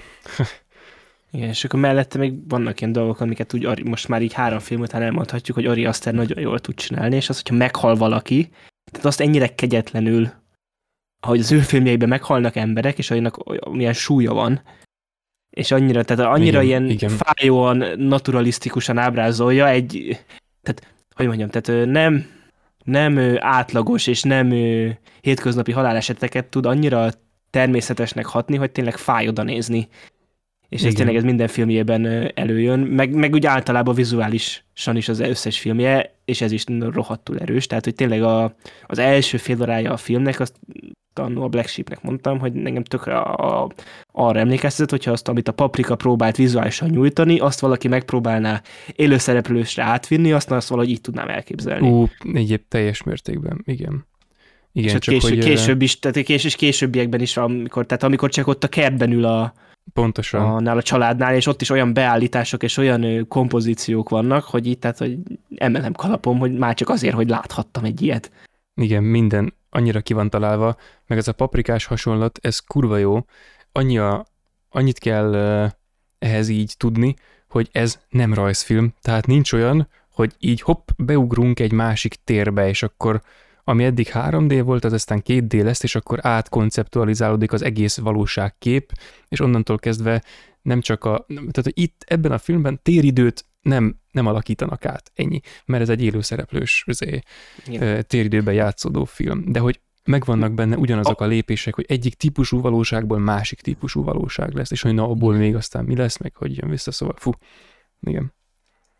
Igen, úgyhogy tényleg, aki ilyen aki ne, könnyen frusztrálódik, az azért az óvatosan nézze meg ezt a filmet, vagy könnyen triggerelődik, mert tehát már csak a elején, amikor a, a boltban próbál venni valamit, és hogy nincs annyi pénze, és hogy közben, ami ott történik a boltban, meg ami közben az utca másik felén történik, és itt, tehát, hogy itt nagyon-nagyon ideges lettem a jó értelemben, amikor az megtörtént, tehát, hogy úristen, tehát, hogy... Igen, igen, de hogy... A legnyugodtabb a... ember is leizzad meg hogy alapból, hogy ha egy elemzőt csinálnánk erről, már az megérne 40 percet, hogy az mit jelent, hogy az van az utcán. És Igen. hogy amikor az bejön, vagy amikor az így meg úgy akadályoz, meg amikor ő rászánja magát, hogy, meg amikor éppen nem tudja rászánni magát, meg amikor túl van, meg ami, tehát ezek a lépések, amiket ő ahhoz az utcán izé, ö, ilyen káoszosan gomolygó dologhoz képest tesz, vagy nem tesz, vagy ezé, vagy érez, vagy nem érez, stb. Na ezek, ezek már annyi, annyi gondolattal és mindennel interpretációra felhívó ö, tartalommal töltöttek, hogy az, e, ennek a sokasága az egész elképesztő. Sőt, hát az letaglózó, hogy ezt a kifejezést is használjuk végre. Szóval igen, egy, egy végtelenül komplex élmény. Igen, és akkor majd igen, majd pár év múlva valószínűleg elővesszük egyszer, hogy leülünk neki, és hogy, akkor hogy, részletesen. Hogy pár év múlva? Hát amikor lesz, amikor igen, tehát úgy az igazi, amikor már hatszor láttuk, meg... Amikor már senkit se érdekel. Amikor már senkit se érdekel, pontosan, pontosan. Jó, mehetünk tovább. Egy olyan filmre, amit csak te láttál, és én csak egy jelenetet láttam belőle, és akkor ezt meghagyom neked, hogy akkor elmesélhest, hogy akkor mégis hogy került ide ez a film a The Man from, from Toronto. Ez, ez nem én ajánlottam, szóval nem tudom, igen, hogy igen. került. De, de úgy, hogy na, minden, de hogy igen, hogy de a, van sztoria ettől függetlenül, amit el tudsz mesélni, hogy ja, hát ez hogy egy, került ide. Ez egy olyan film, amiben van egy kemény csávó, van egy balfasz csávó, és a valakik azt hiszik, hogy a balfasz csávó az a kemény csávó és akkor aztán előáll egy szituáció, ahol a balfasz csávónak kemény csávónak kell tűnnie, hogy elérhessenek közösen egy célt, amiben mindketten kvázi egyet értenek, hogy az jó, vagy legalábbis szükséges. Puty. És akkor na, ilyen filmből láttunk 2000 darabot egész pontosan, ezt így megszámoltam, hogy 2000 darab ilyen filmet láttam, címeket nem sorolok, és tehát írtam egy ilyen másfél soros szart letterboxra, csak akkor szoktam egyébként ilyen másfél soros szart írni, amikor nagyon kivagyok, és az pedig annyi volt, hogy én értem, hogy lehet ilyen filmeket csinálni, de nem biztos, hogy kell.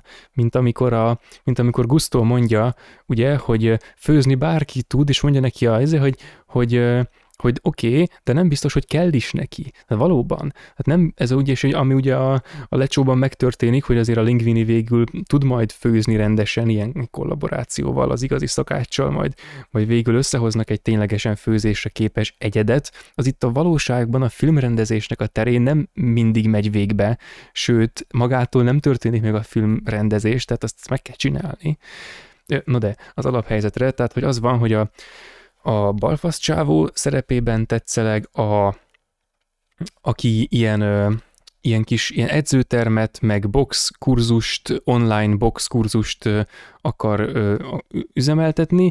Ez a Kevin Hart, aki a filmben Tedit alakítja, és a legnagyobb ö, innovációja az a, az érintésmentes boxnak a a meghonosítása és a kifejlesztése, és ez azt jelenti, hogy üt az ember felé, de nem találja el.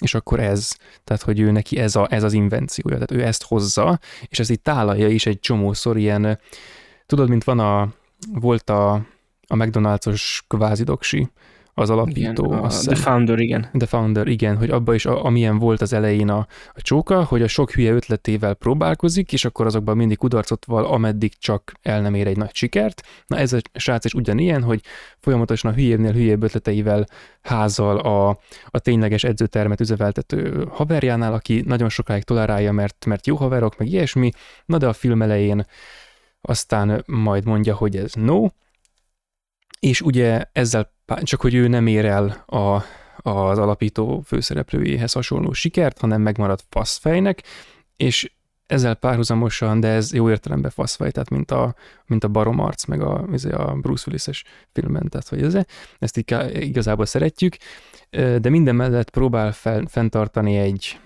egy nagyjából működő házasságot, ami abból áll, hogy próbál így férfiként teljesíteni, és van egy felesége, azt, aki ezt úgy el is várná tőle, de annyira áldott jó lélek, hogy igazából így, így bírja ezt az egészet. És akkor ez ilyen igazából még jó is, mert a, mert amikor mondja, akkor nem ilyen idegesítően lebassza, ahhoz szok, ahogy az szokott lenni ilyen, ilyen elég stresszes élményt keltően a, a hasonló premisszával dolgozó filmekben, amikor az asszony így lebassza, hogy miért nem cseréltet ki, nem is vagy igazi férfi, stb. stb. Ilyesmit nem mond a felesége, de érezzük, hogy megy szét az egész háztartás, meg, meg az egész mindenség nem, nem működik túl jól.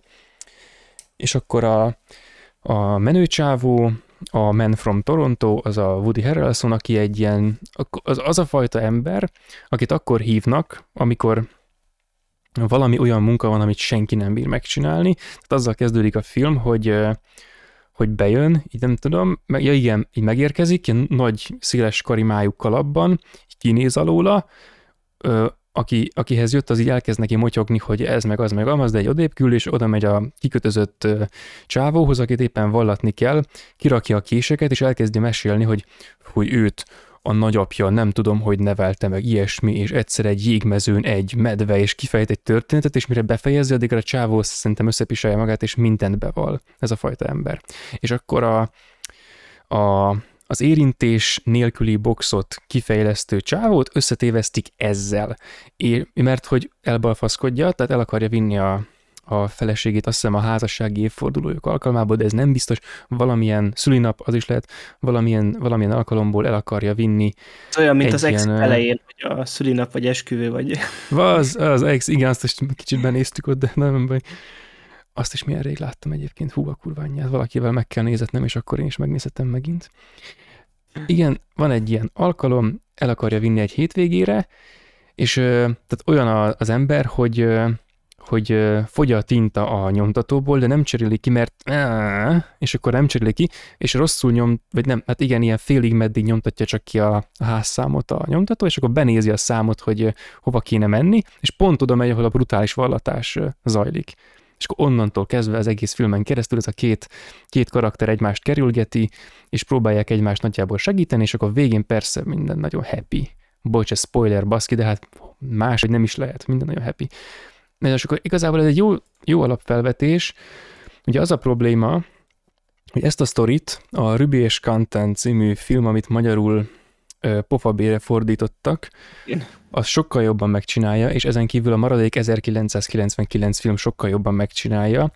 Ez egy ilyen titkos ügynökös szállat is beemel, mert van ilyen, hogy Men from Toronto, az oké, okay, de van Men from Miami, van Men from the Budapest, meg Tokió, meg a fasz, és vannak ilyenek, és akkor vannak ilyen menő harcok, olyasmiből látunk egy, amit te láttál egyébként, a, a, amit ki is emeltél, amit, amit be is küldtek, a, be is küldtünk itt a közösségben, a, az a verekedős izé. Igen. Na az, amikor a Men From mindenhonnan többi emberekkel bunyóznak, és az nagyon menő tényleg. Van benne egy jó jelenet a végén, a többi viszont brutálisan rossz, néha vicces, viszont ilyen követhető popcorn élménynek oké, okay, de ez az ilyen fájóan közepes. Tehát, hogy ez ilyen lehetett volna sokkal viccesebb, sokkal akciódúsabb, sokkal csavarosabb, mert az ilyesmibe belefér, hogy sokkal csavarosabb legyen, de sajnos nem lett, és ez néha nagyon fájó, de tényleg. És öm, ö, nem igazán tudom javasolni, hogy Woody Harrelson mi a fenét csinál ebben a filmben, azt nem értem. Megpróbáltam olyan képlet mentén megfejteni, mint hogy a, a Nicolas Cage élvezi a Dracula szerepet, a Momo élvezi a Halálos Iramban tizet, akkor lehet, hogy a Woody Harrelson élvezi ezt, de nem jöttem rá, hogy most ő ezt tényleg élvezi, vagy, vagy, vagy színészkedik. Úgyhogy nem tudom, de lehet, hogy ez volt a motiváció, hogy játszon egy ilyenben, meg hogy az egész elkészüljön. E, sokkal jobb is lehetett volna egyébként valóban. Ez elpazarolt lehetőséget érzek benne, mert ez egy hálás premissza, noha láttunk már 2000-et, attól még ez, ez tud működni, hogyha jók benne a motivációk, de nem. Tehát, hogy a hülye poénkodás egyébként elviszi, a, elviszi az egészet, meg ebbe is van olyan, tudod, hogy um, amit szerintem nem nagyon mernek megjátszani, mert érzik, hogy mennyire szar, és akkor egy film megjátsza, és, a, és, és, és valamiért így sikeres, meg az embereknek így valamiért tetszik, talán pont azért, amiért szerintem kurva kínos, mert így nem, ez így nem szokott tetszeni senkinek, és aztán ebből lesz egy ilyen trend, és mint ebből is valahogy ez tükröződne, hogy mit tudom, vallat valakit, és mondok egy példát, vallat valakit, és akkor nagyon szenved közben, mert ő ezt így nem akarja, meg nem ehhez van szokva, de egy ilyen dumás akárki, és előadja, hogy ő mennyire kemény. És közben két ö, ilyen nagyobb monológ között, amit nagyon keményen előad, így neki áll így, ö, így liheg, meg így könyörög a másnak, hogy léci, mondd el, én is akarom, meg ilyesmi, és teljesen ilyen agyhasadt embernek tűnik, de úgy van beharangozva, hogy ő a kemény ember, és akkor azt hiszik, hogy na ez az ő izéje, ez az ő mit tudom én, a kvalitása, amivel elér, hogy ilyen teljesen vállalhatatlan őrültnek tűnik, aki bármelyik percben ö, kaszabolhat, de okádhat is. És az okádás az meg is történik. Spoiler. Tényleg van egy ilyen, no mindegy. Öm, Ej, ha, ha nagyon el kell döntenem, hogy inkább jó, mint rossz, akkor legyen inkább jó, mert hogy nem, nem ilyen vérlázítóan szar, hanem ilyen fájóan közepes.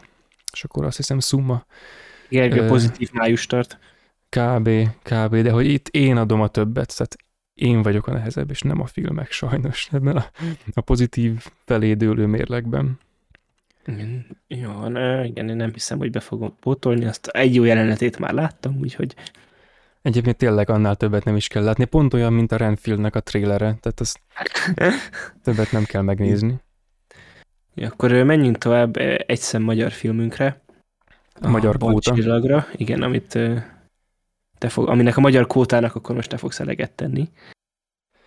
Ö, ezt egy ilyen különleges vetítés keretein láttad, vagy az egyszemvetítésen, ha jól tudom.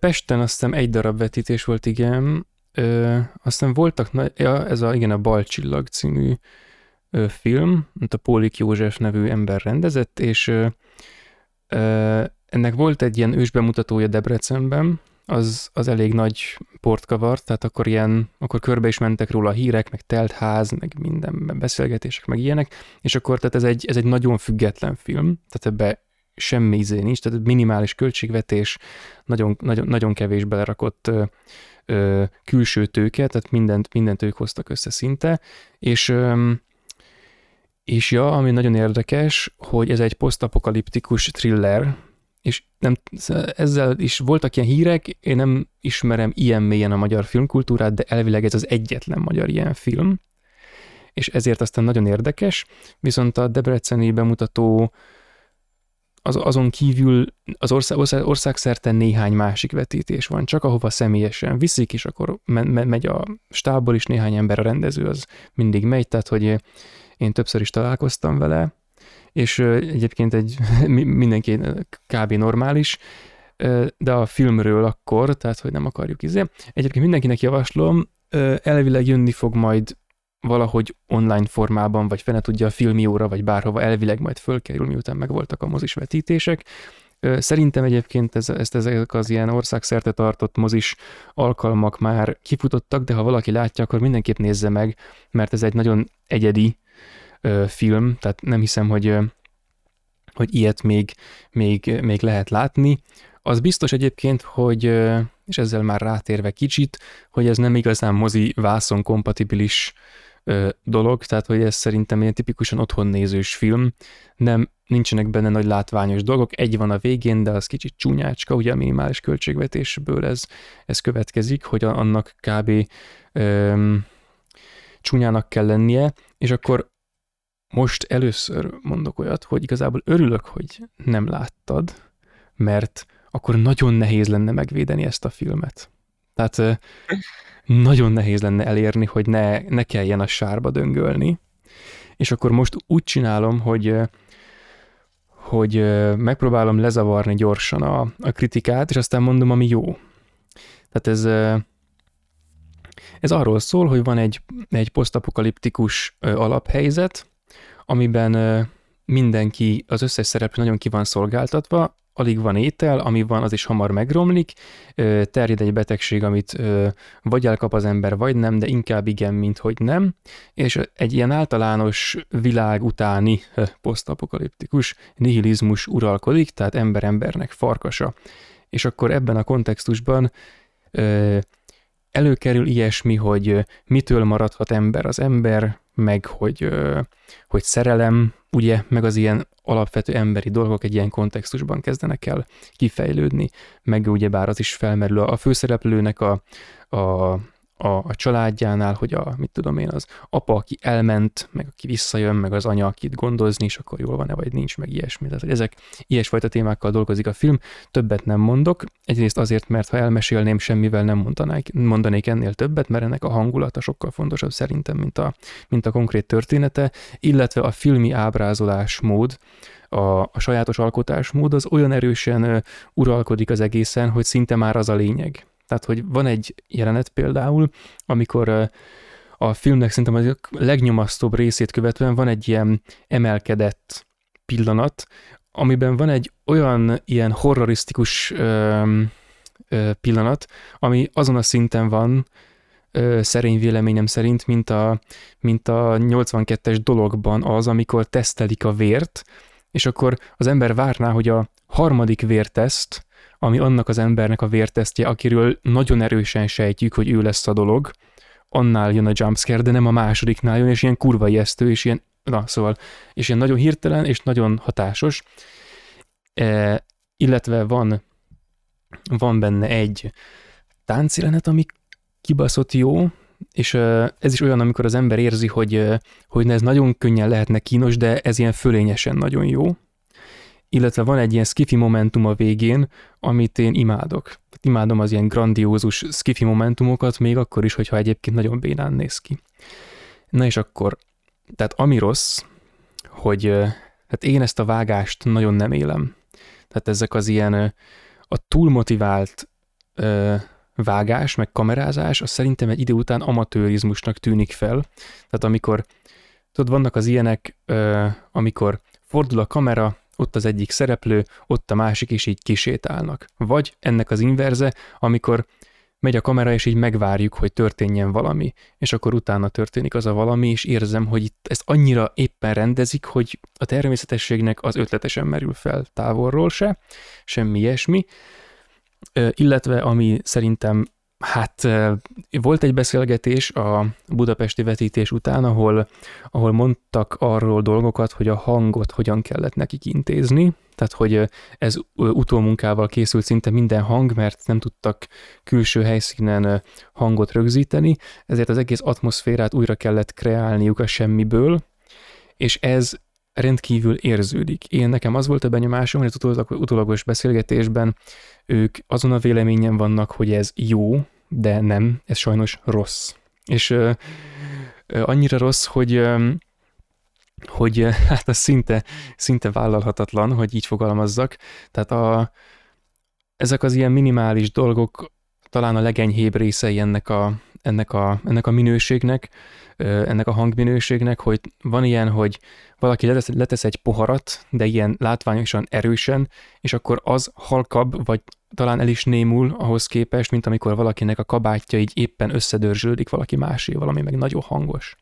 Tehát az, az ilyen, szinten nem jön létre szerintem a, az atmoszféra, illetve az is benne van, hogy egész végig nem csak az hallatszik, amikor így belelélegeznek a, a dologba, tehát tehát nem csak akkor hallatszik az embereknek az ilyen nagyon közeli lélegzés a, a mikrofonban, amikor mondjuk közeli felvétel van, hanem egész ah. film alatt végig, és hogy még az is hallatszik, tudod, van ez, amikor, amikor uh, nincs zajszűrő a mikrofonodon, és így uh, ki sem nyitod a szádat, csak így a nyelvedet odébb viszed, és egy ilyen minimális a cuppan, amit csak a fejed belsejébe hallatszik, és az is hallatszik. Meg, a, meg az ilyenek. Tehát, hogy ezek szerintem elég triviális problémák egy, egy mozifilmnél, és hogy ez um, ugye legutóbb, amikor ilyen technikai problémákat hoztam fel a podcastben, akkor azt a filmet az év legrosszabb filmének választottam, ahol szintén hangproblémák voltak, meg, meg képi problémák, meg ilyesmi. Itt most nem ez lesz a megfejtés, mert vannak nagyon jó pillanatok, de azért ezek közel járunk. közel járunk, meg hogy közel megyünk, aztán messze kötünk ki tőle, de ezt a pontot megközelíteni szerintem nem érdemes, vagy hát akkor többet kell vele foglalkozni, akkor is, hogyha összehozni egy tortúra és egy kaland, és csoda, hogy elkészül, de, de akkor is, mert ez nem jó. És még valami, igen, a képi világ miatt most eszembe jutott, hogy, hogy nagyon sötétre van fényezve, és ez az ilyen, tudod, mint a, ugye a Walking Dead egy posztapokaliptikus sorozat, de nincs ez a buzi filter rajta, hanem az csak simán föl van véve, és mégis igen. kurva jó. És na igen, tehát hogy ez a lényeg. Azért posztapokaliptikus, mert még ott van a, ott van a társadalomnak a lenyomata. Még ugyanaz a fű van, ugyanazok az épületek vannak, ugyanaz van, de már nem lézeng, vagy csak lézeng ott az a hangulat, ami korábban az egészet övezte, a, a sürgésforgásnak és az emberi életnek, meg a kommunikatív tereknek ez a sajátosan életszerű élménye, meg ugyebár az emberek. És amikor beüt a posztapokaliptikus kontextus, beüt az apokalipszis, beüt a zombi, beüt a valami, akkor utána ez ugyanígy megmarad, és az ambivalencia abból képződik, hogy már az, ami úgy néz ki, mint ami az, az valami más. Ezen a ponton jön létre a zombi, amikor az már nem az, ami volt, hanem ránézek, és nem ismerem fel benne azt a korábbi, de a szemem ugyanazt látja, és valami mélyebb szinten kell nekem felismerni azt, hogy itt már valami egész más van. És akkor van a filteres fényezős megoldás, amikor minden fakó lesz, minden az egészre kerül egy ilyen, egy ilyen soft érzés, mint amikor homok fúvják a vasat, és akkor ilyen nagyon soft lesz a tapintása utána, ez a fajta fényezés, és mondták utána a beszélgetésben, hogy, hogy itt a mozinak a beállításai miatt még sötétebbnek tűnt, mint ami ennek lennie kell általában, és akkor hát én ilyenkor mindig egy kicsit így szívom a fogamat. Ugye átéltem nem elég is ilyet, amikor a Fehér György szürkület című filmének volt a felújított változatának a bemutatója a Toldiban, ez már fél éve lehetett, és akkor az ott meg nagyon világos volt. Aztán kiderült, hogy egyébként a, a filmarchívumosok néztek be valamit, és a verzió, amit elküldtek nekik, az volt egy kicsit gázra fényezve. Na és ilyen állap, ilyesmik szoktak inkább megesni, hogy a, a szerkesztők hibáznak, vagy egyel kevesebb fel, kijelzőn nézik meg, vagy mondjuk tízzel kevesebb kijelzőn nézik meg az adott filmet, mint kéne, és ezért nem esik le nekik, hogy az egyiken így néz ki, a másikon úgy, stb. stb. és hogy melyikre tervezik, akkor azon máshogy nézhet ki, meg ilyesmi, szóval ez, ez a fajta, és úgy általánosságban én nem szeretem azt, amikor valami ezzel közvetíti a, a, a posztapokaliptikus jelleget. Alapvetően nehéz, nehéz, mit, szerintem nehéz a Magyarországon ilyesmit forgatni, mert ha, főleg ha nem rombolhatjuk le a várost, és nincsen CGI. Tehát, hogy akkor ez valóban nehéz, de szerintem ez a filterezős téma nem váltja ki ezt az igyekezetet, hát akkor még nehezebb lesz az egész, akkor be kell költözni belső terekbe, és ha kimegyünk, akkor azt viszont nagyon faszán föl kell építeni, tehát akkor jönnek ebből ilyen, ilyen következmények. Tehát mondjuk, mit tudom én, ilyesmi szempontokról beszéltünk, amikor azt mondtuk, hogy hogyan fejlődik ki a jó fűrészképlet. Ők se forgattak külső helyszínen, már nem volt pénz, és milyen jót tett neki, hogy nem forgattak külső helyszínen. És ez a film is szerintem a végétől eltekintve simán megtörténhetett volna végig belső helyszíneken, akár a föld alatt, vagy bármi. Most nyilván belekontárkodok a rendezői koncepcióba, és emiatt akkor a kereszthalál, de akkor is nem, ha nem, nem igazán jók a külső helyszínek, mint ahogy szerintem nem azok, akkor a belső helyszínekre kellett volna erősíteni, és akkor sokkal jobb lenne az egész, és még nagyobb súlya volna a végén annak a bizonyos ilyen grandiózus pillanatnak, ami viszont kötelezően külső helyszínen van, szóval ez szerintem megint csak rossz. Ja, és még a hanghoz, hogy volt egy ilyen pillanat, amikor valaki csinált valamit látványosan az előtérben, és a mozi hangrendszeren az így, az így, így hátulról jött, így balról hátulról, és ez rendkívül diszonás volt. Na de, lezavartam a kritikát, és hogy... És most jöhet a előkritika. Most, igen, most jön az, hogy... Most jön volt... elemzés, utána a vélemény. Igen, á, vélemény az, igen, igazából nem volt még vélemény, de most jön az, hogy mi volt jó viszont. Tehát kiemeltem már néhány jelenetet, amik nagyon jók, de azokat azok tudják, hogy azok milyenek, akik látták a filmet, úgyhogy azokat most nem mondom el még egyszer, meg kell nézni, mert azok miatt tényleg megéri. Ja, bocs, színészi játék, az kimaradt. Szar. Bocs, a, aki a, az idős színészek nagyon jók, a, viszont a főszereplő srác rendkívül hiteltelen, a haver, aki a, igen, a, a kajás haver, aki felbukkan, most így az, azoknak utalok így rá, akik látták, szerintem ő is gázó színészkedik. A csaj szerintem jól lehozza azt a szerepet, ami, amit hoznia kell, de szerintem csak azért, mert, mert karakterszínészként hiteles, és azt alakítja, aki egyébként is ő de rajta legalább nem látszik, hogy kicsit kínoskodik amiatt, hogy filmben szerepel éppen. Viszont a, a házaspár karakternek szerintem ők zseniálisak, a, a szövegeik is zseniálisak, ahogy előadják, az is zseniális, stb. És az idős, idősebb színészek is mind nagyon, nagyon kiemelkedőek, ezt tudom mondani, szóval van egy kis, kis kontraszt a fiatal és az idős színészek teljesítménye között szerintem. Na de, mi, a, mi az érdekes ebben az egészben? Nagyon sok tarbéla hatást érzek ezen a filmen. Tehát a, és meg, meg, meg ilyen Fehér György izét, tehát az, ahogy indul a film, hogy felülről szemléljük a területet, ahol majd történnek az események, stb. Fehér György szürkület izéje, megy a zene, nagyon kemény, nagyon fasza. Ö, vannak ezek az ezek a jellegzetesen tarbélásan motivált kameramozgások, hogy a kamera akkor megy és arra megy, amikor szereplőket lehet követni, és, és a többi, és a többi, és ami ebből kifejlődik. Ezzel kapcsolatban ajánlom a Werkmeister harmóniák elemző adásunkat, ott ezt szépen megbeszéltük a motivált kameramozgásokat, amik, amiket Tarbéla alkalmaz abban a filmben, de különben más filmjeiben is. Itt ezekből egészen sok megjelenik, persze kisebb formában vannak végrehajtva, általánosságban nyilván ez egy kisebb volumenű film, de azért mégis ezek meg, és ezek tök jók benne például, tehát hogy sokszor nagyon jól működnek és nagyon jók. Ugyanaz jelenik meg, mint ami a Tarbélának a korai filmjeiben volt nagyon jellemző, a helyesebben hülye vagyok, tehát a, ami a, a késői filmjeiben volt jellemző, az extrém ö, extrém nagy jelentőséget kapó környezet és a banális szereplőknek ez a furcsa szembenállása és az egymásra hatása a, és az, ezek az ilyen banális szereplők, akik magas röptű példabeszédszerű cuccokat ö, ö, virítanak ki, és így beszélgetnek, ilyen túlírtan beszélgetnek, meg ilyesmi. Az ilyen szereplők ö, jellegzetesen tarbélásak, és itt is szépen, ö, nagyon szépen felbukkannak, leginkább a, a hú, hogy is hívták, aki, aki, aki, aki játszotta a hú, most szerintem nem fog eszembe jutni. Talán, talán a, aki a Tibort alakította, na, ő nyomott ilyen jellegzetesen tarbélásan túlírt ö, cuccokat, és azok is szerintem elég jól működtek. És az egésznek központi témája az, amikor az egész tarbéla életmű ö, szerveződik, a, az emberi méltóság.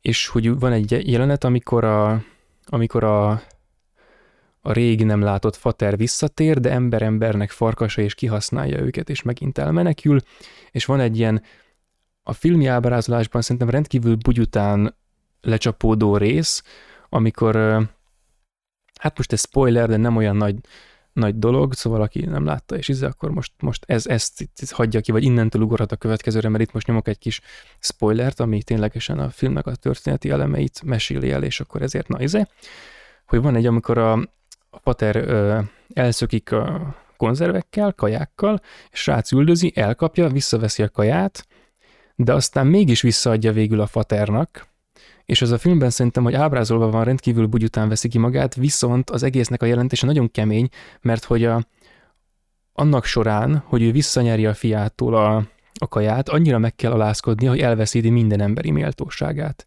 És ezzel vívja ki, hogy akkor így, mint egy kutyának odaveti végül neki a, azt, amit egyébként ellopott tőlük, és amin egyébként az életük forog kockán. Szóval ilyesmi mélységek vannak ebben a filmben, és ez nagyon jó. Ez nekem nagyon tetszik. Öm, és még, még a még Tarbéla hasonlóság, mondták is az utóbeszélgetésben, de egyébként is feltűnő egy csomószor a természetesség az egészben, ami hát a, a tapasztaltabb színészeknél szerintem nagyon faszán kiütközik, de a, a fiatalabbaknál inkább az ilyen nem tudom mit csináljak pillanat üt be, hogy a, a színészvezetésben nagyon nagy volt a szabadságuk, hogy az volt a lényeg, amit a Tarbéla is nagyon szeret, és mindig, mindig is így, így csináltak kb. a filmjeit, hogy hogy meg kell születnie a jelenetnek, amit látni akar, és akkor ő már a valóságot fogja le, lekamerázni. Tehát nem, nem azt akarja, hogy megírja a forgatókönyvet, de nem is csak dísznek van a forgatókönyv, hanem megírják, elolvassák, megtanulják, és utána azt csinálnak, amit akarnak, de hogy nagyjából olyasmit, és az a lényeg, hogy azok mentén, az irányelvek mentén, amelyeket a forgatókönyv és egyéb iránt a rendezői koncepció diktál, szülessen meg a valóságban a cucc, a, a tényleges jelenet, amit majd fölvesznek, és na például ez is jellegzetesen tarbélás, csak hát nála szerintem ez ugye messze menők is sokkal jobban működik. És mondok még, még spoiler, de most már úgy sincsenek itt ugye azok, akik még nem látták és meg akarják nézni. Lehel, bocs. Pa, pa, pa, pa, pa, pa, pa. Van a végén obskurus, rémszerű skifi monstrum. Ezt így felírtam magamnak, mert ez jól hangzik, és na az is nagyon kemény. Rosszul néz ki, igen, rosszul néz ki, de hát nem is ezt már többször érintettem, hogy rosszul néznek ki dolgok, de meg rossz a hang, meg ilyesmi, de hát nem is nagy költségvetésű hollywoodi film, szóval nem kell ezt így ezért annyira túlpörgetni. Viszont a, a cuccnak a jelenléte, meg a jelentése, az, az megint csak nagyon fasza. Tehát van a film végén egy pillanat, amikor így fölnéznek, és akkor ott lebeg egy ilyen anyát, egy ilyen, egy ilyen tényleg egy ilyen rémszerű skifi monstrum. És a, hogy az így, hogy most összefoglalja-e magában minden gondok összes jelentését, hogy az-e minden bajok darás fészke, az nem tisztázott, de látszik, hogy valami ilyen ocsmány gonoszság, és van benne valami pátosz, és na ez, ez szerintem elég jó. Meg, meg egy, most már a végén vagyok, nem akarok szerintem többet mondani, de volt egy ilyen, mi, akik ott beszélgettek a Pesti vetítés után, a rendezővel, meg a megjelent színészekkel, hogy mintha ebben benne lenne egy folytatásnak a lehetősége, de a rendező is ezt ilyen furcsán mosolyogva lekeverte meg, hát nekem is geci furcsa volt ez a kérdés. No, ez nem opció, még ha nyitva is marad valamennyire a történet. No, ennyi. És akkor most a vélemény, ez jó. Tehát, hogy ez tényleg durván jó, ez a cucc, csak az embernek félre kell tennie, és gyorsan el kell folytania magában azokat a kritikai meglátásokat, amikkel mondjuk beülne egy nagy költségvetésű hollywoodi blockbusterre, mert tényleg lesznek nem kielégítő részek a technikai oldalon, meg lesznek kicsit, kicsit bárgyú, kicsit amatőrizmusba csúszó megoldások a képi világban, viszont az egésznek a sztoria, a veleje, a lényege, a célja, azok nagyon jók, nagyon fontos dolgok, és magában a, magában a filmben pedig a, a, a ezek a, hát amiket soroltam, a túlírt, a, izé, ezek elé, elérnek néha olyan szinteket, ami, ami tényleg, tényleg magas, magas művészetté emeli a, az egészet, csak ugye van ez a sajátos diszonancia a technikai és filmnyelvi, és a történet és lényegi ö, aspektusok és magas gondolatok, stb. ezek között és emiatt aztán lehet, hogy az emberek nagy részének ez nem tetszik, tehát például az IMDb-n a 12 szavazatból a 8 per 10 az túlzás, de nyilván a 12 szavazó az a stáb, én meg ugye Letterboxdot használok, ezért aztán nem itt pontoztam, viszont ez egy, ez egy komplex élmény és nagyon érdekes műfai kísérlet, és már csak azért is látni kell, mert érdekes és egy ilyen kuriózum, de van tényleg konkrét filmi hozadéka, ami nagyon faszántos. Szóval, na ennyi, ennyi picit hosszabb volt, mint általában, de most megadtam a módját, mert valószínűleg, valószínűleg nem nagyon születik e, róla túl sok kritika, vagy túl sok tartalom, bár amúgy, és most rúgok egyet valakibe, e, én akartam nem írni, nem, nem, nem, belép már rúgtam ezzel a dumával.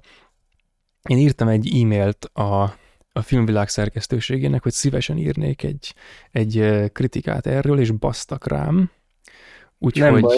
Úgy, nem baj, nem baj, majd ha jönnének a podcastba, akkor... Na, akkor visszakapják, igen. Fűrészene beindul. beindul a fűrészene, igen, szóval akkor majd... Ezért most nem lesz valószínűleg ott kritika, ha csak egy hónap múlva eszükbe nem jut, amikor ugye már ez a film kiment a mozikból, meg kb. honnan, akkor na, szóval mindegy. Ez a lényeg, úgyhogy itt volt a, itt volt a kritika. És akkor menjünk tovább az adásnak azon részére, ahol korai filmekről beszélünk. Ah, igen, és akkor kezd el, kérlek. Igen, kezdem én, mert ezt a filmet csak én láttam, ez ilyen olyan megnézés, hogy még annó, ugye, hogy egy klasszikust idézek, hogy csúsztattam a kezemet a tékapolcán. Oh. Megakadt rajta, és beszereztem, és azóta itt, a, itt csücsült a laptopomon, és akkor... Mármint a dobozban. igen, a, igen, a dobozban, és akkor a, arra, arra, tehát azon a filmen, amit majd ezután fogunk beszélni, azon fölelkesülve úgy voltam, hogy basszus, még most akarok most még korai filmet nézni, mert szükségem, igénylem. Kell a testednek a igen, Mind szellemileg, mind testileg, igen. És akkor elmondom, elindítom ezt, megnézzük, milyen lesz. Az a címe, hogy The Witch Part 1 Subversion. Tehát ez a The Witch nek a Part 1 -e, ez egy 2018-as film, 2022-ben pedig bemutatták a Part 2-t, amit még nem láttam, de mindenképp meg akarok nézni, mert ez a The Witch Part 1 Subversion, egy kurva jó film. Ö, és ö, tehát ö, ez egy olyan film, amit egyébként most mindenkinek, ez is az a film, amit úgy ajánlok a legjobban, vagy úgy a legjobb megnézni, hogyha most innen ezt átugrod, és megnézed, és utána visszajössz meghallgatni, hogy én mit ajánl, beszélek róla, mert ez is olyan, hogy minél kevesebbet tud róla az ember, annál jobb. Megyek arról, arról szól, hogy a film első jelenetében azt látjuk, hogy egy ilyen laboratórium-szerű helyről, így egy ilyen kis, mint egy ilyen Stephen King, tehát az egész filmnek amúgy van nekem nagyon hasonlított az egész sztoria egy ilyen Stephen Kinges felütésre, így a, a most van egy ilyen újabb könyve, a, nem az alapítványa címe.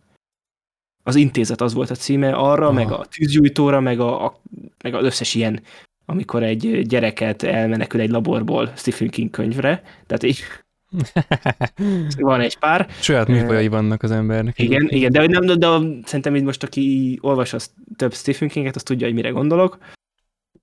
Hogy egy lány így elmenekül, és akkor megérkezik egy családhoz, Innen is úgy, amikor menekülött az erdőbe, ott ilyen sok katona meg kutyákkal üldözik, de sikerül elmenekülnie, meg ugye kapunk ott így a, az intézetbe, ahonnan elszökött, onnan ilyen fejeseknek olyan párbeszédeit, amit még ugye még nem teljesen értünk meg, de kellenek a későbbi kontextushoz. De azt tudjuk, hogy vala, ezzel a lányjal ugye valami volt valószínűleg, hogy valami lehetett vele, és akkor elszökött, és oda kerül egy családhoz, és akkor onnan már időt ugrunk tíz évet, és onnan ő már tinédzser lány, és igazából ő próbál ő, egy nagyon jól tud énekelni, és egy amúgy meg egy jó tanuló, és a barátnője benevezi, vagy együtt beneveznek egy ilyen tehetségkutatóra, ahonnan bejut a későbbi fordulóra, ahonnan pedig ugye bejut a televíziós adásba is, és a tévében fog szerepelni, és az a lényeg, hogy az éneklős produkciója mellé ő csinálott, hogy fölhívja magára a figyelmet egy bűvész trükköt, amit gyönyörűen zseniálisan a filmben mi nem látunk, hogy őt mit csinál, csak beszélnek róla, de nem tudjuk, hogy konkrétan mi volt az a bűvész trükk, amit ő csinált.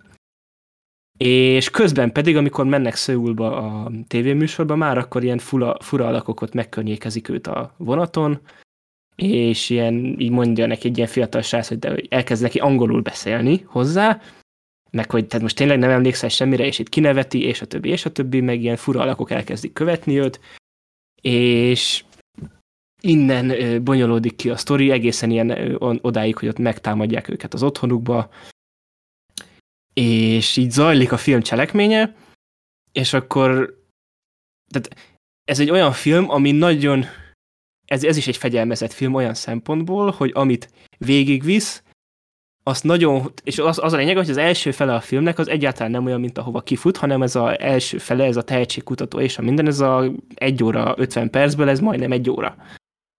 Amíg így teljesen átlagosak látunk mindent. És utána ö, elindul egy ilyen ö, egy nagyon erőszakos akciófilm irányba a második felébe, de nagyon fokozatosan, és ilyen nagyon piciket, és ilyen olyan, olyan jelenetek vannak benne, ahol így megvillantják ilyen pár ilyen tíz másodpercig, hogy úristen, itt mik, mik vannak, hogy milyen szintű mészárlások lesznek még a végén, és ugye tényleg az van, hogy az egész ilyen olyan görbét mutat le, amit tudod, hogy nagyon laposan indul, és a végén így nagyon kicsúcsosodik. És az egészben az a legszebb, hogy egy annyira ö, hatásos csavar van benne, de hogy nem az a fajta csavar, aminél fogod a fejed, hogy úristen, mint egy fűrésznél, hogy úristen, hogy ez itt így mi történik, hanem az a fajta csavar, aminél így, amikor van az a mém, amikor egy ilyen kocsmába tele van egy emberekkel, és a tévén megjelenik valami, és megszólal a bosszúállók zene, és mindenki kitörve az örömből elkezd ünnepelni, hogy ez az. és na, na, egy, egy, egy ilyen csavar, annyira bedesz, és kegyetlen, és elképesztően hatásos csavar van, hogy én is, ez az állva tapsolós dolog, hogy igen, ez az, hogy még ilyen filmet akarunk, és uh, tényleg marha jó, és ez nagyon jót tesz a filmnek, hogy nagyon lassan indul, nagyon, tehát az egész, uh, ahova kifut a sztori, annak is nagyon sokat alátámasztja az, és nagyon sokat elősegíti, hogy ennek egy nagyon hosszú és nagyon lassú felvezetése van. Nem unalmas egyáltalán, de lassan csordogál az elején, és szépen lassan időt hagy mindennek, hogy leülepedjen, hogy te is az adott szituációban, mint néző belekényelmesedj, és amikor történik az adott dolog, ne csak a karakterek álljanak tátott szája, hanem te is, hogy azt a mindenit itt most mi van, meg hogy mi lesz, meg hogy milyen gonosz jó értelemben ez a film. És tényleg ezt marhára élveztem. A másik dolog, meg ami nekem kifejezetten üdítő volt, és ugye megint hogyha üdítő dolgot akarunk, akkor ahhoz Koreába kell menni, de hogy ritka az olyan film, ahol ugye valakinek szuperképessége van, vagy valakiknek, és nem azt látjuk, hogy ezzel most jót tesznek, hanem hogy igazából itt nincs úgy olyan karakter, akinek szuperképessége lenne, és pozitív karakter lenne, igazából nagyon nincsen. Ki hanem azt látjuk, hogy ezzel mennyire kegyetlen, de amikor neked ilyen te- telepata, meg mindenfajta képességed van, azzal mennyire kegyetlen dolgokat tudsz csinálni, és egy mennyire megállíthatatlan szupererő tudsz lenni, és ezt nagyon jól hozza a film. És, és tényleg ezt a, és, és akkor itt tényleg ugye a végén itt tényleg ilyen fűrészesen, ne, nem fűrészesen, de hogy egy kicsit így retkonolnak a végébe dolgokat, és így behoznak egy olyan dolgot, amivel ugye, ha majd valaki rágognézik, hogy a Part 2-nek mi az alcíme, az így ö, relevanciát nyer. Nagyon tudom ajánlani ezt a filmet bárkinek, nem ő, annyi, hogy ugye ez is egy rohadt erőszakos film, tehát hogy nagyon lassan indul, és nem olyan a, nem olyannak tűnik, de a végére egy nagyon erőszakos film lesz ez is. De aki szereti a skifit, az akciót, a, a jó csavarokat, az ne habozzon egy percig se, mert tényleg egy marha jó film. Egyébként ez a, ez jó, hogy mondod, mert ez is olyan különben nekem is, hogy így TK-ból már kikölcsönöztem, de aztán sose tettem be a lejátszóba, és már megült a por a dobozon, és akkor így most így megint előkerül, szóval mindenképpen meg fogom nézni, ez már, már, már kb. mióta kölcsönözhető azóta ki van véve, és hát nagyon már készültem rá régebb óta, de hát nem volt meg az inger eddig. És, ez, és az a másik, hogy ez, ez olyan film volt, hogy amikor végignéztem, utána direkt visszatekert, tehát hogy annyira kíváncsi voltam, hogy akkor a, hogy a kontextusban mennyivel másabbak a dolgok, hogy direkt visszatekertem, hogy így megnézem dolgokat benne. Tehát annyira érdekelt, hogy itt, itt tényleg annyira volt-e konzekvensen fölépítve, és akkor így azért itt trükközgettek azért itt-ott a, annyira, hogy azért nyilván így más kontextusban azért így kicsit, ha újra nézve szemöldök felhúzós, de annyira bedesz az, a, ahova kifutatják az egészet, hogy elfölött teljes mértékben szemet tudok hunyni, meg az, hogy ez ugye úgymond már csak az újranézést érinti, amikor először nézi az ember, akkor tényleg csak tátott szájjal állva tapsol. És akkor, ami ahhoz vezetett, hogy megnézem ezt a filmet, a másik koreai filmünk, az Escape from Mogadishu. Erre pedig úgy kerültem föl, hogy a Google keresésekből a adott évszám és a top 10 koreai film listákat bújva, ez meglepően sokszor első helyen lépett fel ez a film. És hát akkor úgy voltam, hogy meg hogy a témája is olyan, hogy én az ilyen filmeket ezt szoktam szeretni, meg majd úgy alakul, még kifejezetten releváns is lesz nekem a jövőben, de Escape from Mogadishu, ez 2021-es korai film, és valós eseményeket dolgoz fel. A 80-as évek végén, amikor a Korea szeretett volna csatlakozni az Egyesült Nemzetekbe, szövetségébe, akkor nagyon nagy szüksége volt ö, olyan, ugye nagyon sok ország van, és ugye sok afrikai ország van az Egyesült Nemzetek Szövetségébe, és akkor ugye ott ilyen nagy diplomáciai nyomást próbáltak gyakorolni a koreai követségek az adott országokra, hogy akkor szavazzanak arra, hogy ugye, hogy a koreai köztársaság beléphessen a Egyesült Nemzetek Szövetségébe. Itt ugye pont most Szomáliában vagyunk, és ugye az az alapkonfliktus, hogy egyszerre alapból ugye az országnak ugye van egy instabil helyzete, hogy van egy idézőjelesen demokratikus kormánya, de amellett ugye van egy ilyen katonai szervezet, aki ugye a felkelők, meg a névfelszabadítóként funkcionálnak, és hogy itt egyszerre ugye a dél-koreaiak próbálják ugye az igazukat ugye átvinni, és ugye elérni azt, amit szeretnék, de mindeközben ugye a, a, dél, a észak-koreaiaknak is van egy ugye delegációjuk ott, aki ugyanúgy ügyködik, és akkor a film konfliktusa, hogy kitör ugye itt a forradalom, elszabadul a káosz ott ö, ö, Szomáliában, és ugye a észak-koreai és a dél-koreai delegáció ugye úgy találják magukat, hogy egyszer egyik pillanatban, hogy egyikük van ráutalva, a másikra, de így idővel igazából így teljesen egymásra lesznek utalva abból, hogy itt túléljenek, és ugye ez ilyen, egy ilyen érdekes szituációt szül, hogy két ellenálló félnek együtt kell dolgoznia a túlélésért. Igen, egyébként ez, ez na- nagyon jó ez a, ez, ez a film, és főleg ez a téma egyébként, ezt én nagyon szeretem, és egyébként nem, nem tudom, hogy ez mennyire gyakori téma, mert nekem ez a második ilyen film, amit látok az a téma, hogy a Észak és Dél-Korea, vagy a... Észak és Dél-Korea. Észak és Dél-Korea. Izé, újra egyesülés, stb. Igen. Mondjuk ez a harmadik ilyen, mivel gondolva. Na mindegy, de hogy ezt nem tudom, te láttál még... Most a közelmúlva láttam pont egy másikat, annak az a cím, hogy Steel Rain, az, az fikció teljes mértékben, de hogy ott Király, is hogyha a téma ugyanaz, akkor az nekem már elég egyébként. Amit úgy, hogy ott is, ott is az van, hogy a Észak és Délnek együtt kell dolgoznia Ja, kurva jó. És annak a végén, ez... annyira fikció, hogy annak a végén még egy ilyen meg, megoldást is kínál a film a helyzetre. Nagyon jó, nagyon jó. Ezt teljesen visszaigazolom. A, nem tudom, láttad, de biztos egyébként a Park chan féle izé, demilitarizált zóna, vagy a vezet. Ez a 2000-es filmje. Na, egyébként az zseni ebből a szempontból, hát az, az, az is valami uh, szájledobós, de hogy ezt nekem, nekem rohadtul bejött a filmnek ez, ez a koncepciója, mert ez ilyen, nekem ebben így azt tükröződik számomra, hogy a, hogy a népszerű filmkultúrában felbukkannak a népnek így az igényei. Tehát, hogy meg ezek a vágyak, hogy mit tudom én, újraegyesülés, meg ilyesmi, és de szerintem ez kurva szép, már csak úgy simán, ez így nem tudom ezzel foglalkozni.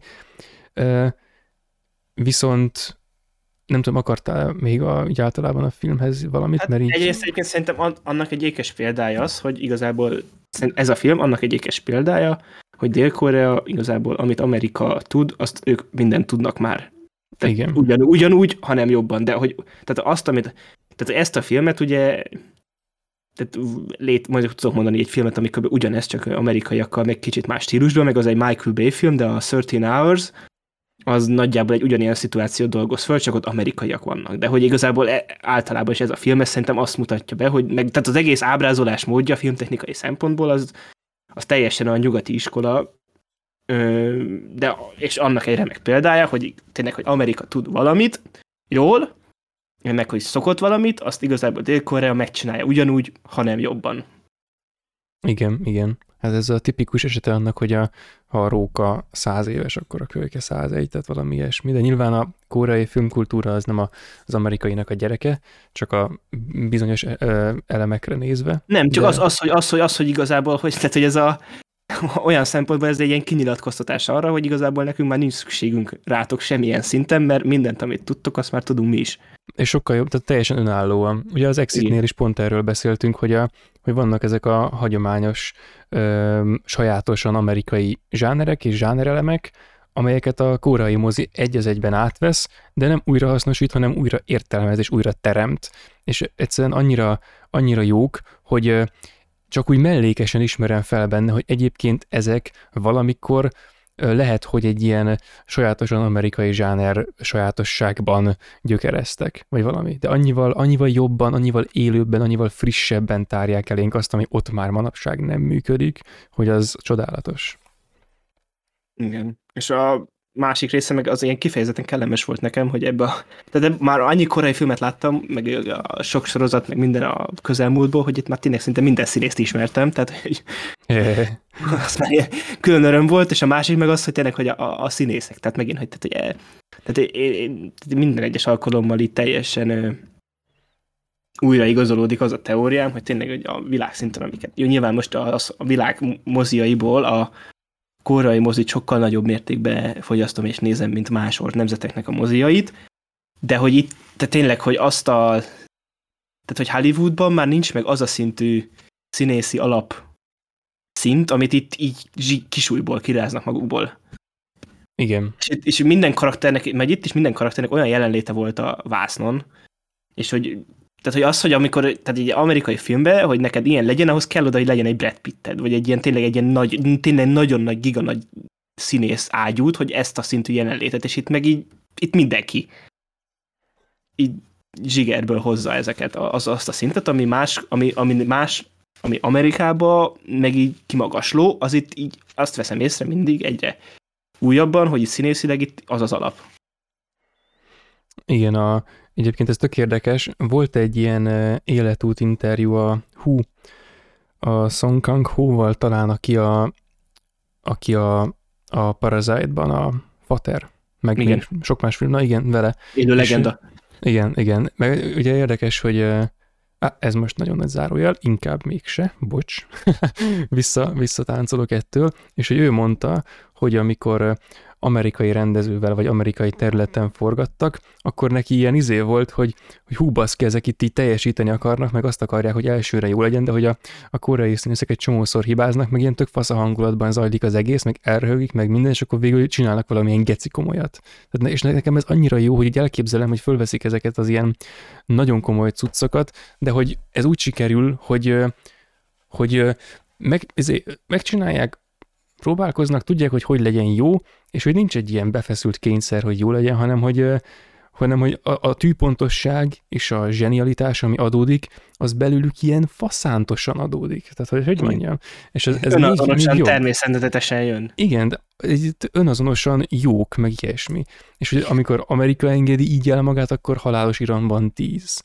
És hogy azért, na, és itt, itt tényleg, ez... hogy már csak a, igen. azt a két, tehát oké, okay, hogy a, ugye a két ö, nagykövetnek is ugye tényleg a dinamikája ilyen ö, nagyon hatásos volt és emlékezetes, és tényleg amikor csak leültek és egymással beszélgettek, tehát így azt így órákon át elnéztem volna, de hogy a dinamika a két titkos ügynök között, az, az a különleges ügynökök között. Ja, igen, tehát, igen, a, igen. Tehát az is az, az a rivalizálás, és az a, az a tehát hogy tehát ott vannak a két nagyon kompetens ember, és hogy teljes szöges ellentétei egymásnak karakterileg,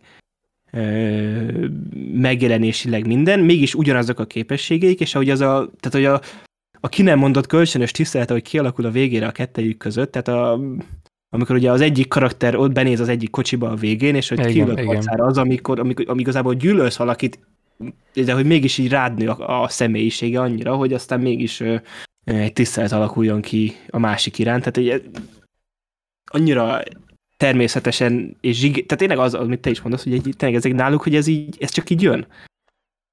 És hogy ez annyira jó. Tehát annyira jó, hogy ez ilyen filmeket lehet látni, tehát és így, ezeket így szórják magukból.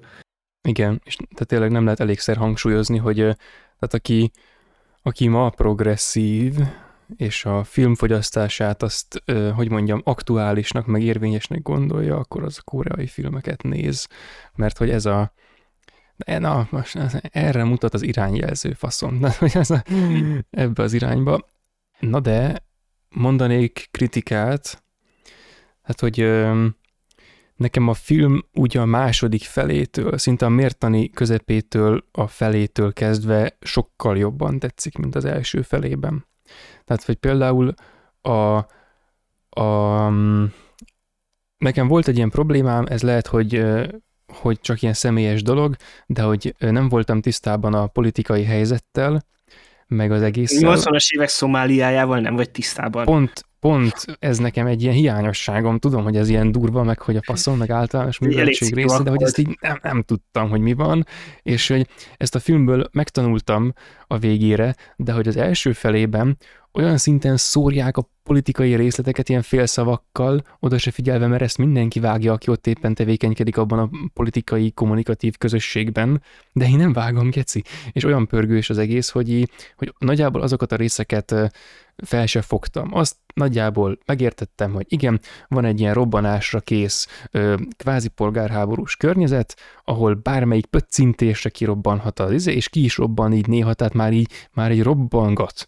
És hogy mikor fog ténylegesen felrobbanni, az, az csak időkérdése, és bármikor bekövetkezhet, és hogy ebben a környezetben vannak különféle külső politikai érdekek, amelyek vagy rosszak, vagy jók, az szerint, hogy éppen kinek a pártján állunk, tűnhet úgy, hogy az ő manipulatív vagy bármilyen szándéka az rossz vagy jó, oké, okay? és akkor ezeket így helyén kezeljük, és akkor még ott van, hogy van ez a korrupció szál, ugye, ó, baszki, egyébként ki akarok emelni ezzel kapcsolatban egy dolgot, az, a, a, és nem az egyértelműt, hanem a, a másikat, hogy, de elmondom az egyértelműt is, mert az úgy jobb, hogy van egy, amikor üzletelnek ott a szomáliai csávóval, és akkor ez Igen. az ilyen, hogy annak érdekében, hogy valamilyen kölcsönös politikai érdek megtörténjen, adjanak pénzt így a gyerekeinek, hogy Igen. tudjanak egyetemen tanulni, hát ez kurva jó, meg ezek és a megjegyzések. Ki van akadva a... utána, hogy hogy a tökönbe csinálják hogy, itt diplomáciát. Hogy csinálják itt politikát, igen, tehát hogy ez, és ez zseniális, hogy, hogy ilyen megjegyzéseket tesznek arra, hogy mennyire kiforrott itt nem csak, a, nem, nem csak hogy demokrácia, egyáltalán az, hogy politika,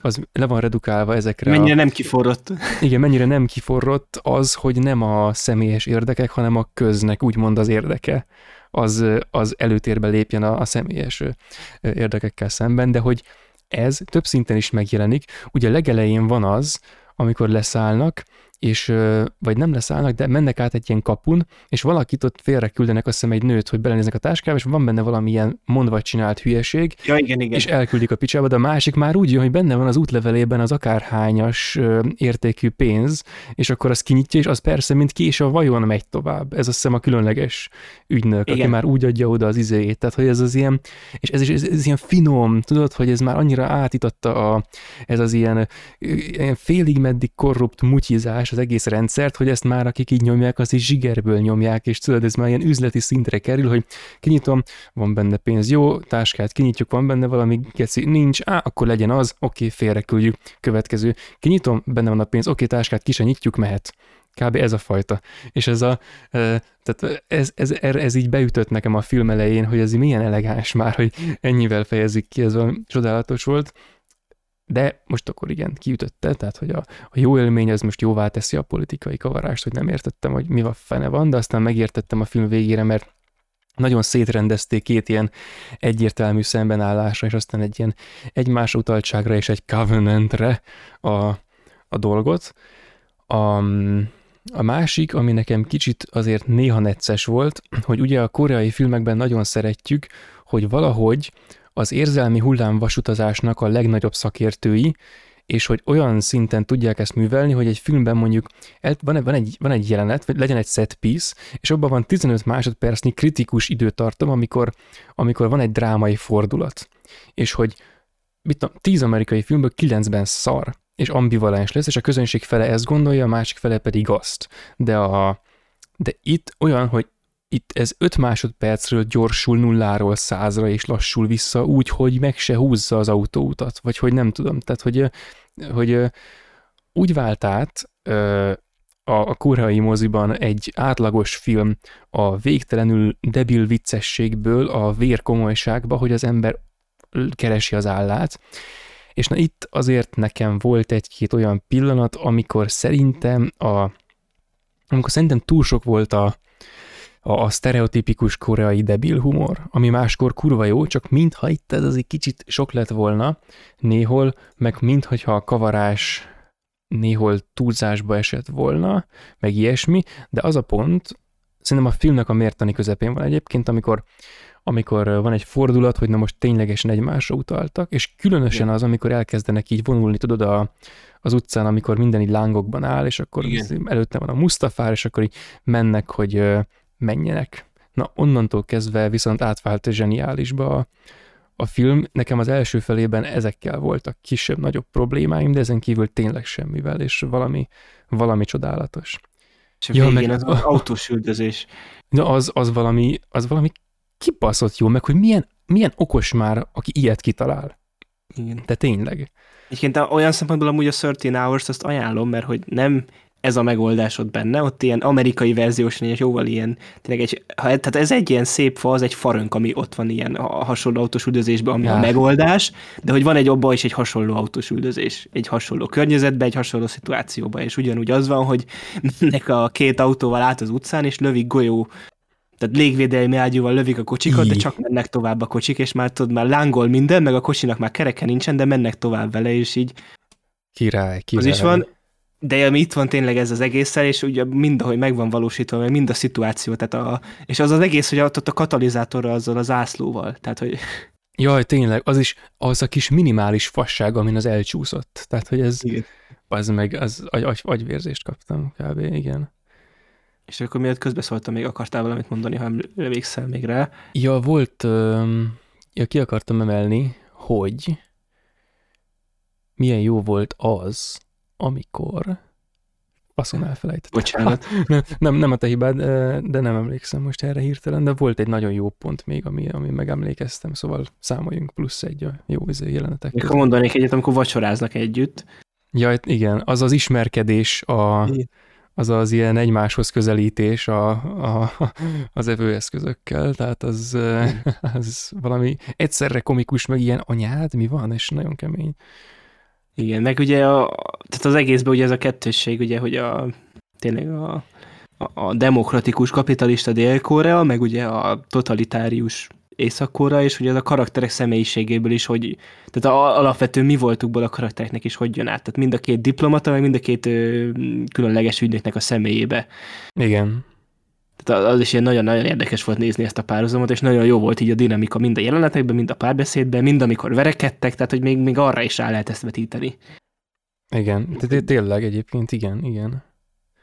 Úgyhogy tényleg, tehát, aki kicsit is hajlandó az ilyen filmekre, de ez úgy általában, ez egy, meg ez egy olyan film, tudod, aki mondanám valaki, mondjak egy filmet, ami egy jó filmet, vagy ilyen fasz a filmet, és akkor nézd meg ezt. Tehát így, ja, igen, igen, igen. Tehát ez, az a fajta film, amikor így valaki így általánosan mondja, mondjak egy jó filmet, és na, na ez, ez egy jó film, tessék. Igen, ezt megnézed, és akkor lesz, lesz két óra minőségi időtöltésed, és a végén több leszel valamivel, igen. mint előtte voltál. Igen. Na igen. Igen, úgyhogy sikerült beteljesítenünk a korai kvótát ezúttal is. Letudtuk. Nagy nehezen. Igen. E, Még így fanyalogva, á, faszom, ezek ilyen szarok. Igen. De meg majd jönnek majd az észak filmek. Amúgy engem rendesen érdekel, hogy mi a, hogy nézd. Van-e egyáltalán? Igen, biztos van egyébként, de hogy tudod, ez mindig olyan, hogyha mert valami egy, egy, egy berendezkedés éppen egy, egy ország népére és művészetére éppen nagyon rátelepszik és elnyomja és ellehetetleníti, akkor ott mindig van egy pár nagyon érdekes kezdeményezés. De ez olyan, mint hogy annól a náciknak is ilyen érdekes filmjeik voltak, tehát hogy a, tehát az is olyan, hogy, tehát, hogy abból is így, tehát film szempontból ott is abból jó dolgok születtek ki, az más, hogy ott minden, mint bármilyen más szempontból ott jó dolog nem történt. Igen, hát az ideológia Igen. nagyon rossz, aztán ami a művészetben lecsapódik, az meg, az meg nagyon hasznos és nagyon jó tud lenni. Tehát Star Wars-nál is azért még megmutatkozik a hatása, úgyhogy Igen. mi ebben nem menjünk bele. És akkor menjünk el az utolsó filmünkre, az adás végi trash horrorra, ami most ezúttal, emúttal, emúttal nem sikerült annyira trest összeszednünk. Ez a pápa ördögűzője, amit bemutattak Amerikában, és itt Magyarországon is, és egy kifejezetten nagy anyagi siker lett. Olyannyira, hogy bejelentették, hogy jön a pápa ördögűzője 2. Igen. Amit ugye a, amit a filmben is ugye már megpedzegettek, például a filmet ugye azelőtt készítették, hogy nagy siker lett volna, tehát hogy itt, itt valami tudatos, olyan szinten Tudták, tudatos. hogy ez jó lesz. Mi? Vagy, Tudták, hogy ez sikeres lesz, igen. És így, Á, igen, igen, sikeres, igen. Pedig nem tudom, mert hogy mármint olyan szempontból én, én egyrészt értem, mert hogy azért így nyilván, tehát hogy Tehát ez az a fajta horror, hogy ugye, ami, ami, ami engem ugye most idézésen taszít, mert hogy ránézek, és hogy Russell Crowe-val egy pápa ördögűzője, hogy... Úristen, bazd meg. Most, most, most igen, annyi horrorfilmet... Igen. Hogy tudod, hogy a pápa ördögűzője. Tehát azért van, azért hogy pápa, mert nagy, mert sok, mert a struktúrában fönt van, és akkor milyen durva lehet a film. És így ránézek a címre, és így elmegy az életkedvem igen, kb. Annyi horrorfilmet nézhetnék, és így most miért pont ezt miért nézném, pont ezt, de ugye, igen. hogyha most ha átlagos János szemszögéből nézem meg, akkor meg nyilván azt, tehát hogy ez egy horrorfilm, hogy ijesztő lesz, nem, nem olyan. Helyes, igen. de, hogy, de hogy pont ez az, hogy a, pont a akarva akaratlan a nagysága, meg a kommerszsége miatt ugye pont egy olyan dolog, hogy ezt sokkal könnyebben valószínűleg el lehet adni egy átlag embernek, mint mondjuk egy gonosz halott felelmélkedés, vagy egy VHS 94-et, hogy menjek egy másik irányba, ami mondjuk sok szempontból egy sokkal jobb és szuperiórabb film ennél, de azért mégis azt eladni, meg azt megnézetni emberekkel, ahogy a patkány ember savat hánya emberre, Király. mint mondjuk azt, hogy itt a Russell Crowe itt így egy ilyen kellemes, jó, jó fejkedő, kellemes karakterbe ördögöt kézik. Tehát így... kézik, igen, ez a legjobb összemkifejezés tényleg. Üzöget. I- igen, igen. Tehát így tényleg el, el, erről szól benne, hogy a, ö, tehát ez is egy igaz történet, nem igaz történet alapján, hanem ez, aki a Russell, akit a Russell alakít, egy valós személy volt, és ő írt könyveket, és azokból a könyvekből csináltak egy ilyen, igazából egy fiktív történetet. Igen. És úgy, úgy Franco Nero meg a pápa. Tehát így. és igen, és akkor a Russell Crowe egy ilyen ördögűző, igazából, tehát a, az, az első ördögűzés az kifejezetten egy ilyen kellemes meglepetés volt, olyan szempontból, hogy nagyon nem ilyet vártam, meg tényleg, hogy olyan szempontból is, hogy az egész filmnek így megadja azt, hogy igazából ettől a filmtől mit tudsz várni. Igen, pontosan, igen. És, és hogy olyan szempontból utána azt szerintem nagyon sokat segített az egész film befogadásának a elősegítésébe az, hogy azt az a nyitó jelenetet úgy ö, tették, olyanná tették, amilyen.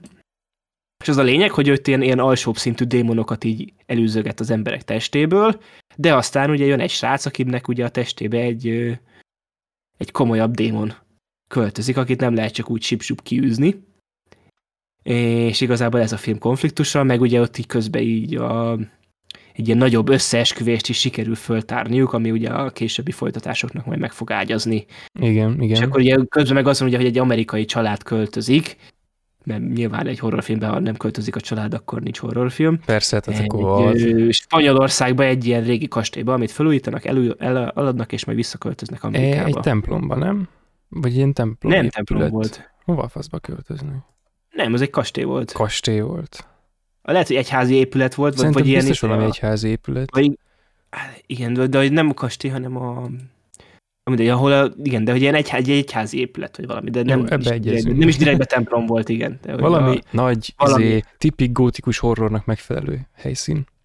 Igen, és akkor itt ugye a, a család legfiatalabb tagjába, a kis srácba, aki már egy év az apja halála miatt egy szót nem mondott, beleköltözik a, a Osmodeus nevű démon, és akkor innen elindul a konfliktus azáltal, hogy megérkezik Russell Crowe a mopedjével, és amúgy, tehát az, azon nagyon jót nevettem, tehát hogy a Russell Crowe Rómából Spanyolországba elmegy robogóval. Ez a, ez a David Lynchnek az a filmje, amiben a, a igaz történeten alapul egyébként, tehát ebben is rokon ehhez a filmhez, amiben a csávó, akit a Henry Dean Stanton alakít, elmegy egy fűnyíróval a világ másik felére. Ez kb. ugyanez, igen, de... Ez egy másabb a kontextus. Igen, persze, tudod. Itt, itt, itt, ilyen vágóképpel akarták eladni, hogy akkor elindul Rómában a mopeddel, és megérkezik Spanyolországba, és azért az, tehát az nem két-háromszáz kilométer, és még akkor is sokat mondanék a mopedhez, de itt ezer kilométerekről beszélünk. Tehát igen, azért az, az ott így felhúztam a szemöldökövet elég magasra, hogy itt most what? A kedvencem, hogy a, a Russell Crowe akkora, mint a moped. Igen, ez meg a ül rajta, és olyan, mint amikor, mintha én ráülnék egy ilyen, egy ilyen, mit tudom, 5-6 éveseknek való ilyen műanyag, ilyen motorra. Jó, hát az összhatás az egy kicsit az arány más, de na, kb. ennyire komikus. Az egész filmnek ugye egyébként az a bukhéja, hogy ez a Russell Crowe-nak tényleg a karaktere, ő egy nagyon szerethető bohókás karakter. Ugye szabad Ja. szellem, tehát nem ez a Igen, befeszült egyházi szellem. figura, hanem aki így az iszogat, meg így poénkodik, meg ilyesmi. Igen, igen de és ugye, és ugye pont ugye ez, ugye ez ez bassza is a csőrét az egyházi más vezetőknek, de ugye közben pedig ugye az, hogy ugye ettől függetlenül ez a tipikusan az a karakter, aki ugye lehet, hogy alkezd, attól még az a feladat, amire neki nem alkezd a karakter, csak mit tudom, néha izé- ezért vitt magával egy flaska viszkit jobb, ha van, és nem A kell lapos alapon. üveg az mindig ott van. Igen, igen. De hogy az, hogy ugye, hogy vannak, megvannak ezek a, a rendszeren kívülálló személyiség jegyei, amik ugye a rendszer vezetőit zavarják, de ettől függetlenül abban, amit csinál, abban jó és kompetens. És azt más nem ez- tudja csinálni. Tehát, hogy ez valóban. Vagy nem olyan jól. Vagy igen, persze, igen. És hogy ugye ez, ez a fajta karakter, és ugye ez így tök jól működik, meg ilyen, tehát, ilyen, tehát ez is amúgy egy, egy tök jó dolog, ugye a, már így a, nem tudom, hogy ez amúgy a valóságban is így van-e, valószínűleg ilyen, hogyha a könyve alapján, a valós személynek a könyve alapján csinálták a filmet, de ugye ez az egész elképzelés, ugye, hogy a sátán ugye nem viseli a humort. Hogy, tehát, hogy, az, hogy azért viccelődik a karakter, mert hogy a démonok, meg a sátán, meg a, gono, a gonosz, ugye az nem viseli a humort. Igen, hát a mumus képet hát tágítják itt ki úgy, hogy ez is beleférjen. Csak ugye ez nekem kicsit, ami az ilyen filmeknél általában zavarni szokott, hogy ez a, hogy a vallásos vonal az mindig nagyon primitív. Tehát, hogy nem tudom, azért a, a, a mumus az egy, ha nem a fogalmi szinten vesszük, hanem tényleg, hogy az micsoda, akkor az nem tudom, a leginkább az ilyen kopogó szellemmel van egy, egy magasságban, azért mégis egy, egy mit tudom én, egy, egy, egy Asmodeus, meg ilyesmi, jó, az ellen mondjuk pont nem is véd a humor, faszom, mindegy, nem jött be a logika, de hogy azért szerintem ez az ilyen összemossuk a dolgokat, ez általában jellemző az ilyen filmekre, és erre is, tehát, hogy itt minden, minden egyházi ö, motiváció nagyon, nagyon le van redukálva egy ilyen nagyon jól átélhető, nagyon nyilvánvaló dologra. De egyébként maga a film, amiről szól, hát ez arról szól, most elmondom, hogy fel kell dolgozni a traumáinkat. Ennyi. Tehát van a, van a Russell Crowe, neki is van egy traumája, amit van egy elfolytási réteg, az nála ez a hülye humor, az alatt van a trauma, fölötte van ő. Egyház, ö, fönt van a, a képmutató klérus, elfolytási szint, a befeszült szabálykövetés, és a Russell Crowe-nak a basztatása, de az ugye a szabálykövetésből következik, alatta pedig van ugye a, ez az inkvizíciós ö, háttérsztori, ami kibontakozik, Igen. amit konkrétan pecsétekkel és szent mágia-szerű cuccal így elfolytottak. Oké, okay, így. A kisrácnak a, meghal a, vagy eltávozik, meg, meghal, vagy csak úgy kikerül a családból a pater. Meghal? Nem tudom Igen. Legyen, igen, meg, meghal a fater, és ezzel neki ez a traumája, van egy elfolytási szintje, hogy nem beszél, és akkor ez a tünete, és akkor e fölött meg létezik ő maga. És ez a három trauma, így, mit tudom én, így kölcsönhatásba kerül, és ez a három trauma így összeütközik, és akkor ez kell, meg, az a feladat, hogy meg kell menteni a, a kisrácot, jóvá kell tenni, vagy hát legalábbis meg kell birkózni az egyház által elfolytott bűnökkel és traumákkal, és közben a saját traumáit is, mármint az ördögűzőnek, valahogy föl kell dolgoznia. És tehát ez egy, ez egy globális traumával megbarátkozás film, ami amúgy jó, és egyébként nagyon érdemes nézni, hogy a, erről volt egy hosszabb ö, agymenésem a, izé, a párabajos adásnak a, az elején, hogy nagyon érdemes arra figyelni, hogy az éppen aktuális horrorfilmeknek mi a fő témája, mert abból tök jól kiütközik a, egy csomó társadalmi ö, aktuális szorongás, meg, meg, ö, meg vágy, meg ilyesmi. Tehát például ez, a, ez az ilyen leszállunk a traumákhoz, és feldolgozzuk őket, ez, hát ez, ez, ez egy örök kérdés, ez szinte mindig népszerű, de hogy például a fővonalas filmek között, mint például ez a fajta film, ami horrornak azért mégis ismertebb, mint az átlag, ennek, egy, ennek ilyen témája van, azért az mégis csak jelent valamit. Igen, és meg az egész elképzelés olyan szempontból az, szerintem az tök jó volt. Tehát, tehát olyan szempontból, ugye me- megvalósítás terén oké, okay, közepes, és így vannak benne idétlenek pillanatok, vannak benne kifejezetten jól működő pillanatok. Ez ebből a, tényleg ebből a gagyi horror szintből szerintem pont ez emeli ki, hogy van benne egy elképzelés, meg egy mögöttes tartalom, ami tényleg pont annyi pluszt ad hozzá, hogy végig, egyrészt végig föntartsa az érdeklődést, másrészt pedig, hogy ne, azt, ne érezzem azt, hogy akkor ez most egy elvesztegetett idő volt, mert semmilyen szinten nem volt az ez a film szerintem. Igen. Tehát, hogy ez így én sokkal rosszabbat vártam ennél, és így nem egy jó, meg, tehát nem feltétlen rohantam most így, hogy láttam volna, és akkor most így visszatekerni az időt újra. Igen, igen, meg ilyen, tehát nincs erről szó, de hogy, tehát, hogy sok, egy fokkal kompetensebb sok szempontból, mint amit azt szerintem így a, a plakátja, meg így a előzetes Meg a trailer, főleg a trailer, az nagyon szar filmet fest a trailer. Szerencséd van. Igen. igen, azért lett ilyen sikeres. Hát, hát igen, igen egyébként. Igen, ez meg a közigényekről akkor biztos sokat elmond, hogyha... Igen, igen, hát ez igen. úgyhogy igen, úgyhogy tehát ez a pápa ördögűzője nem azt mondom, hogy rászolgált a sikerére, meg hogy egyáltalán értem is, de hogy így annyira nem sajnálom tőle, mint látatlanban valószínűleg lesajnáltam volna. Tehát, hogy igen, így, így, hogy, így, hogy ezt ilyen szempontból néha érdemes megnézni ezeket a olyan filmeket is, amik így első ránézésre egy nemek, hogy korábbira is utaljak, mert lehet, hogy tényleg több van bennük, mint amit azt elsőre látunk, mint ahogy Gandalf is mondta a hobbitokról. Hát igen, több van ebben, a, aztán rájött, hogy csak igazából egy, egy mitril mellény, szóval. De, igen. igen. De különben ez tényleg, meg hát ez, a, ez az autentikus mozinézés, nem? Hogy beülök, aztán vagy jó, vagy szar. Igen. Igen. Csak meg ha valaki a renfield akarja ezt eljátszani, ezt a képletet, akkor inkább játsza el ezzel a filmmel. Most ezt így, ez ilyen, ez ilyen pro tip, hogy ne azzal. Igen. Vagy nézzük meg a korai verziót, a korai pápa ördögűzője. Na, olyat kérek. Köszönöm, ezt, ezt nézném. Igen. Úgyhogy igazából ez lett volna a 166. adásunk sima filmesként, aktuális filmekkel.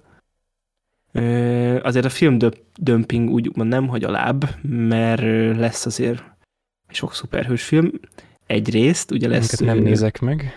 Igen, hát a, én, a, én, én, én, én, nézek mindkettőt, mert egyrészt lesz a iránya, nem, nem a irány Pókverzum, de annak a folytatása, aminek most nem fog eszembe jutni a, a magyar címe, de a új Pókverzum film, aminek a Galaxis őrző előtt leadták az előzetesét, és azt még nem láttam az előzetest, és tök jónak tűnt. Meg ugye lesz az új Flash film is, ahol Michael Keaton visszatér Batmanként, és ugye nosztalgiára csorgatni kell a nyáramat sok pénzért. Egyrészt, és ugye azért azt ne felejtsük el, aminek majd lesz egy új film, aminek biztos egy egész adást fogunk szentelni. Mm, június végén Indiana Jones visszatér a mozivászorra. Úgyhogy igen, annak, annak arra lehet számítani, hogy ott akkor az egy külön, abból, arról egy különálló adásban fogunk értekezni, hogy mégis milyen lett az a film. Igen, egyébként ez azt jelenti, hogy elmondjuk két és fél órában azt, amit a párbajadás elején elmondtam öt percben. Ne, igen, de reméljük, továbbra is reméljük a legjobbakat. Igen, reméljük a legjobbakat, mert ilyen, mert megrögzött optimisták vagyunk, és igen. azt hiszük, hát még nem, mi, mi, lennénk a leg, mi lennénk a legboldogabbak, hát ha a film jó lenne. Tehát, hogy... Igen, és nem tenni tönkre a gyerekkorunkat teljesen, félig igen. talán teljesen. Igen, úgyhogy hogy lesz, lesz miről beszélgetni, meg lesz majd július, júniusban Mission Impossible film is, vagy lehet ma az is jú, lesz júni, vagy ugye júni. Oppenheimer is, meg Barbie is. Oppenheimer, meg Barbie is, igen, ja, igen. Meg, meg, közben majd az A24 is droppolni fog még érdekes filmeket, úgyhogy, úgyhogy itt teljes, moziban teljes mértékben visszaállt az egyensúly az erőbe, mint ha nem is lett volna itt pandémia. Hát igen, hála az égnek. Igen. Már csak azt kéne, hogy a havi egy kórai film a moziba azért azt a szintre eljussunk. Igen, aztán utána meg a heti hét, vagy hogy, hogy mondjam. Igen. Tehát, hogy hát a... nem, hanem csak addig eljutnánk, hogy ami ott, ami ott ugye mondjuk egy ilyen kassza siker nagy film, ami havonta egy minimum van, hogy az így, azt így, az így eljusson a magyar forgalmazókig. Igen, az lenne a legjobb, igen. Igen, igen, de nem baj, nem baj. Ami késik, majd nem múlik. Amikor pedig, amikor meg ez majd bekövetkezik, akkor meg majd elmondhatjuk, hogy itt évekkel ezelőtt mi már akkor megmondtuk, már hogy ez lesz. kurvára tudtuk, fú. Ez... Igen, ott voltunk mindenki előtt. Igen. Úgyhogy köszönjük szépen mindenkinek ismét a megtisztelő figyelmet. Igen, ha a kommented eltűnik YouTube-ról, azok nem mi voltunk, hanem a YouTube. Mi válaszolni akarunk komment csatázni.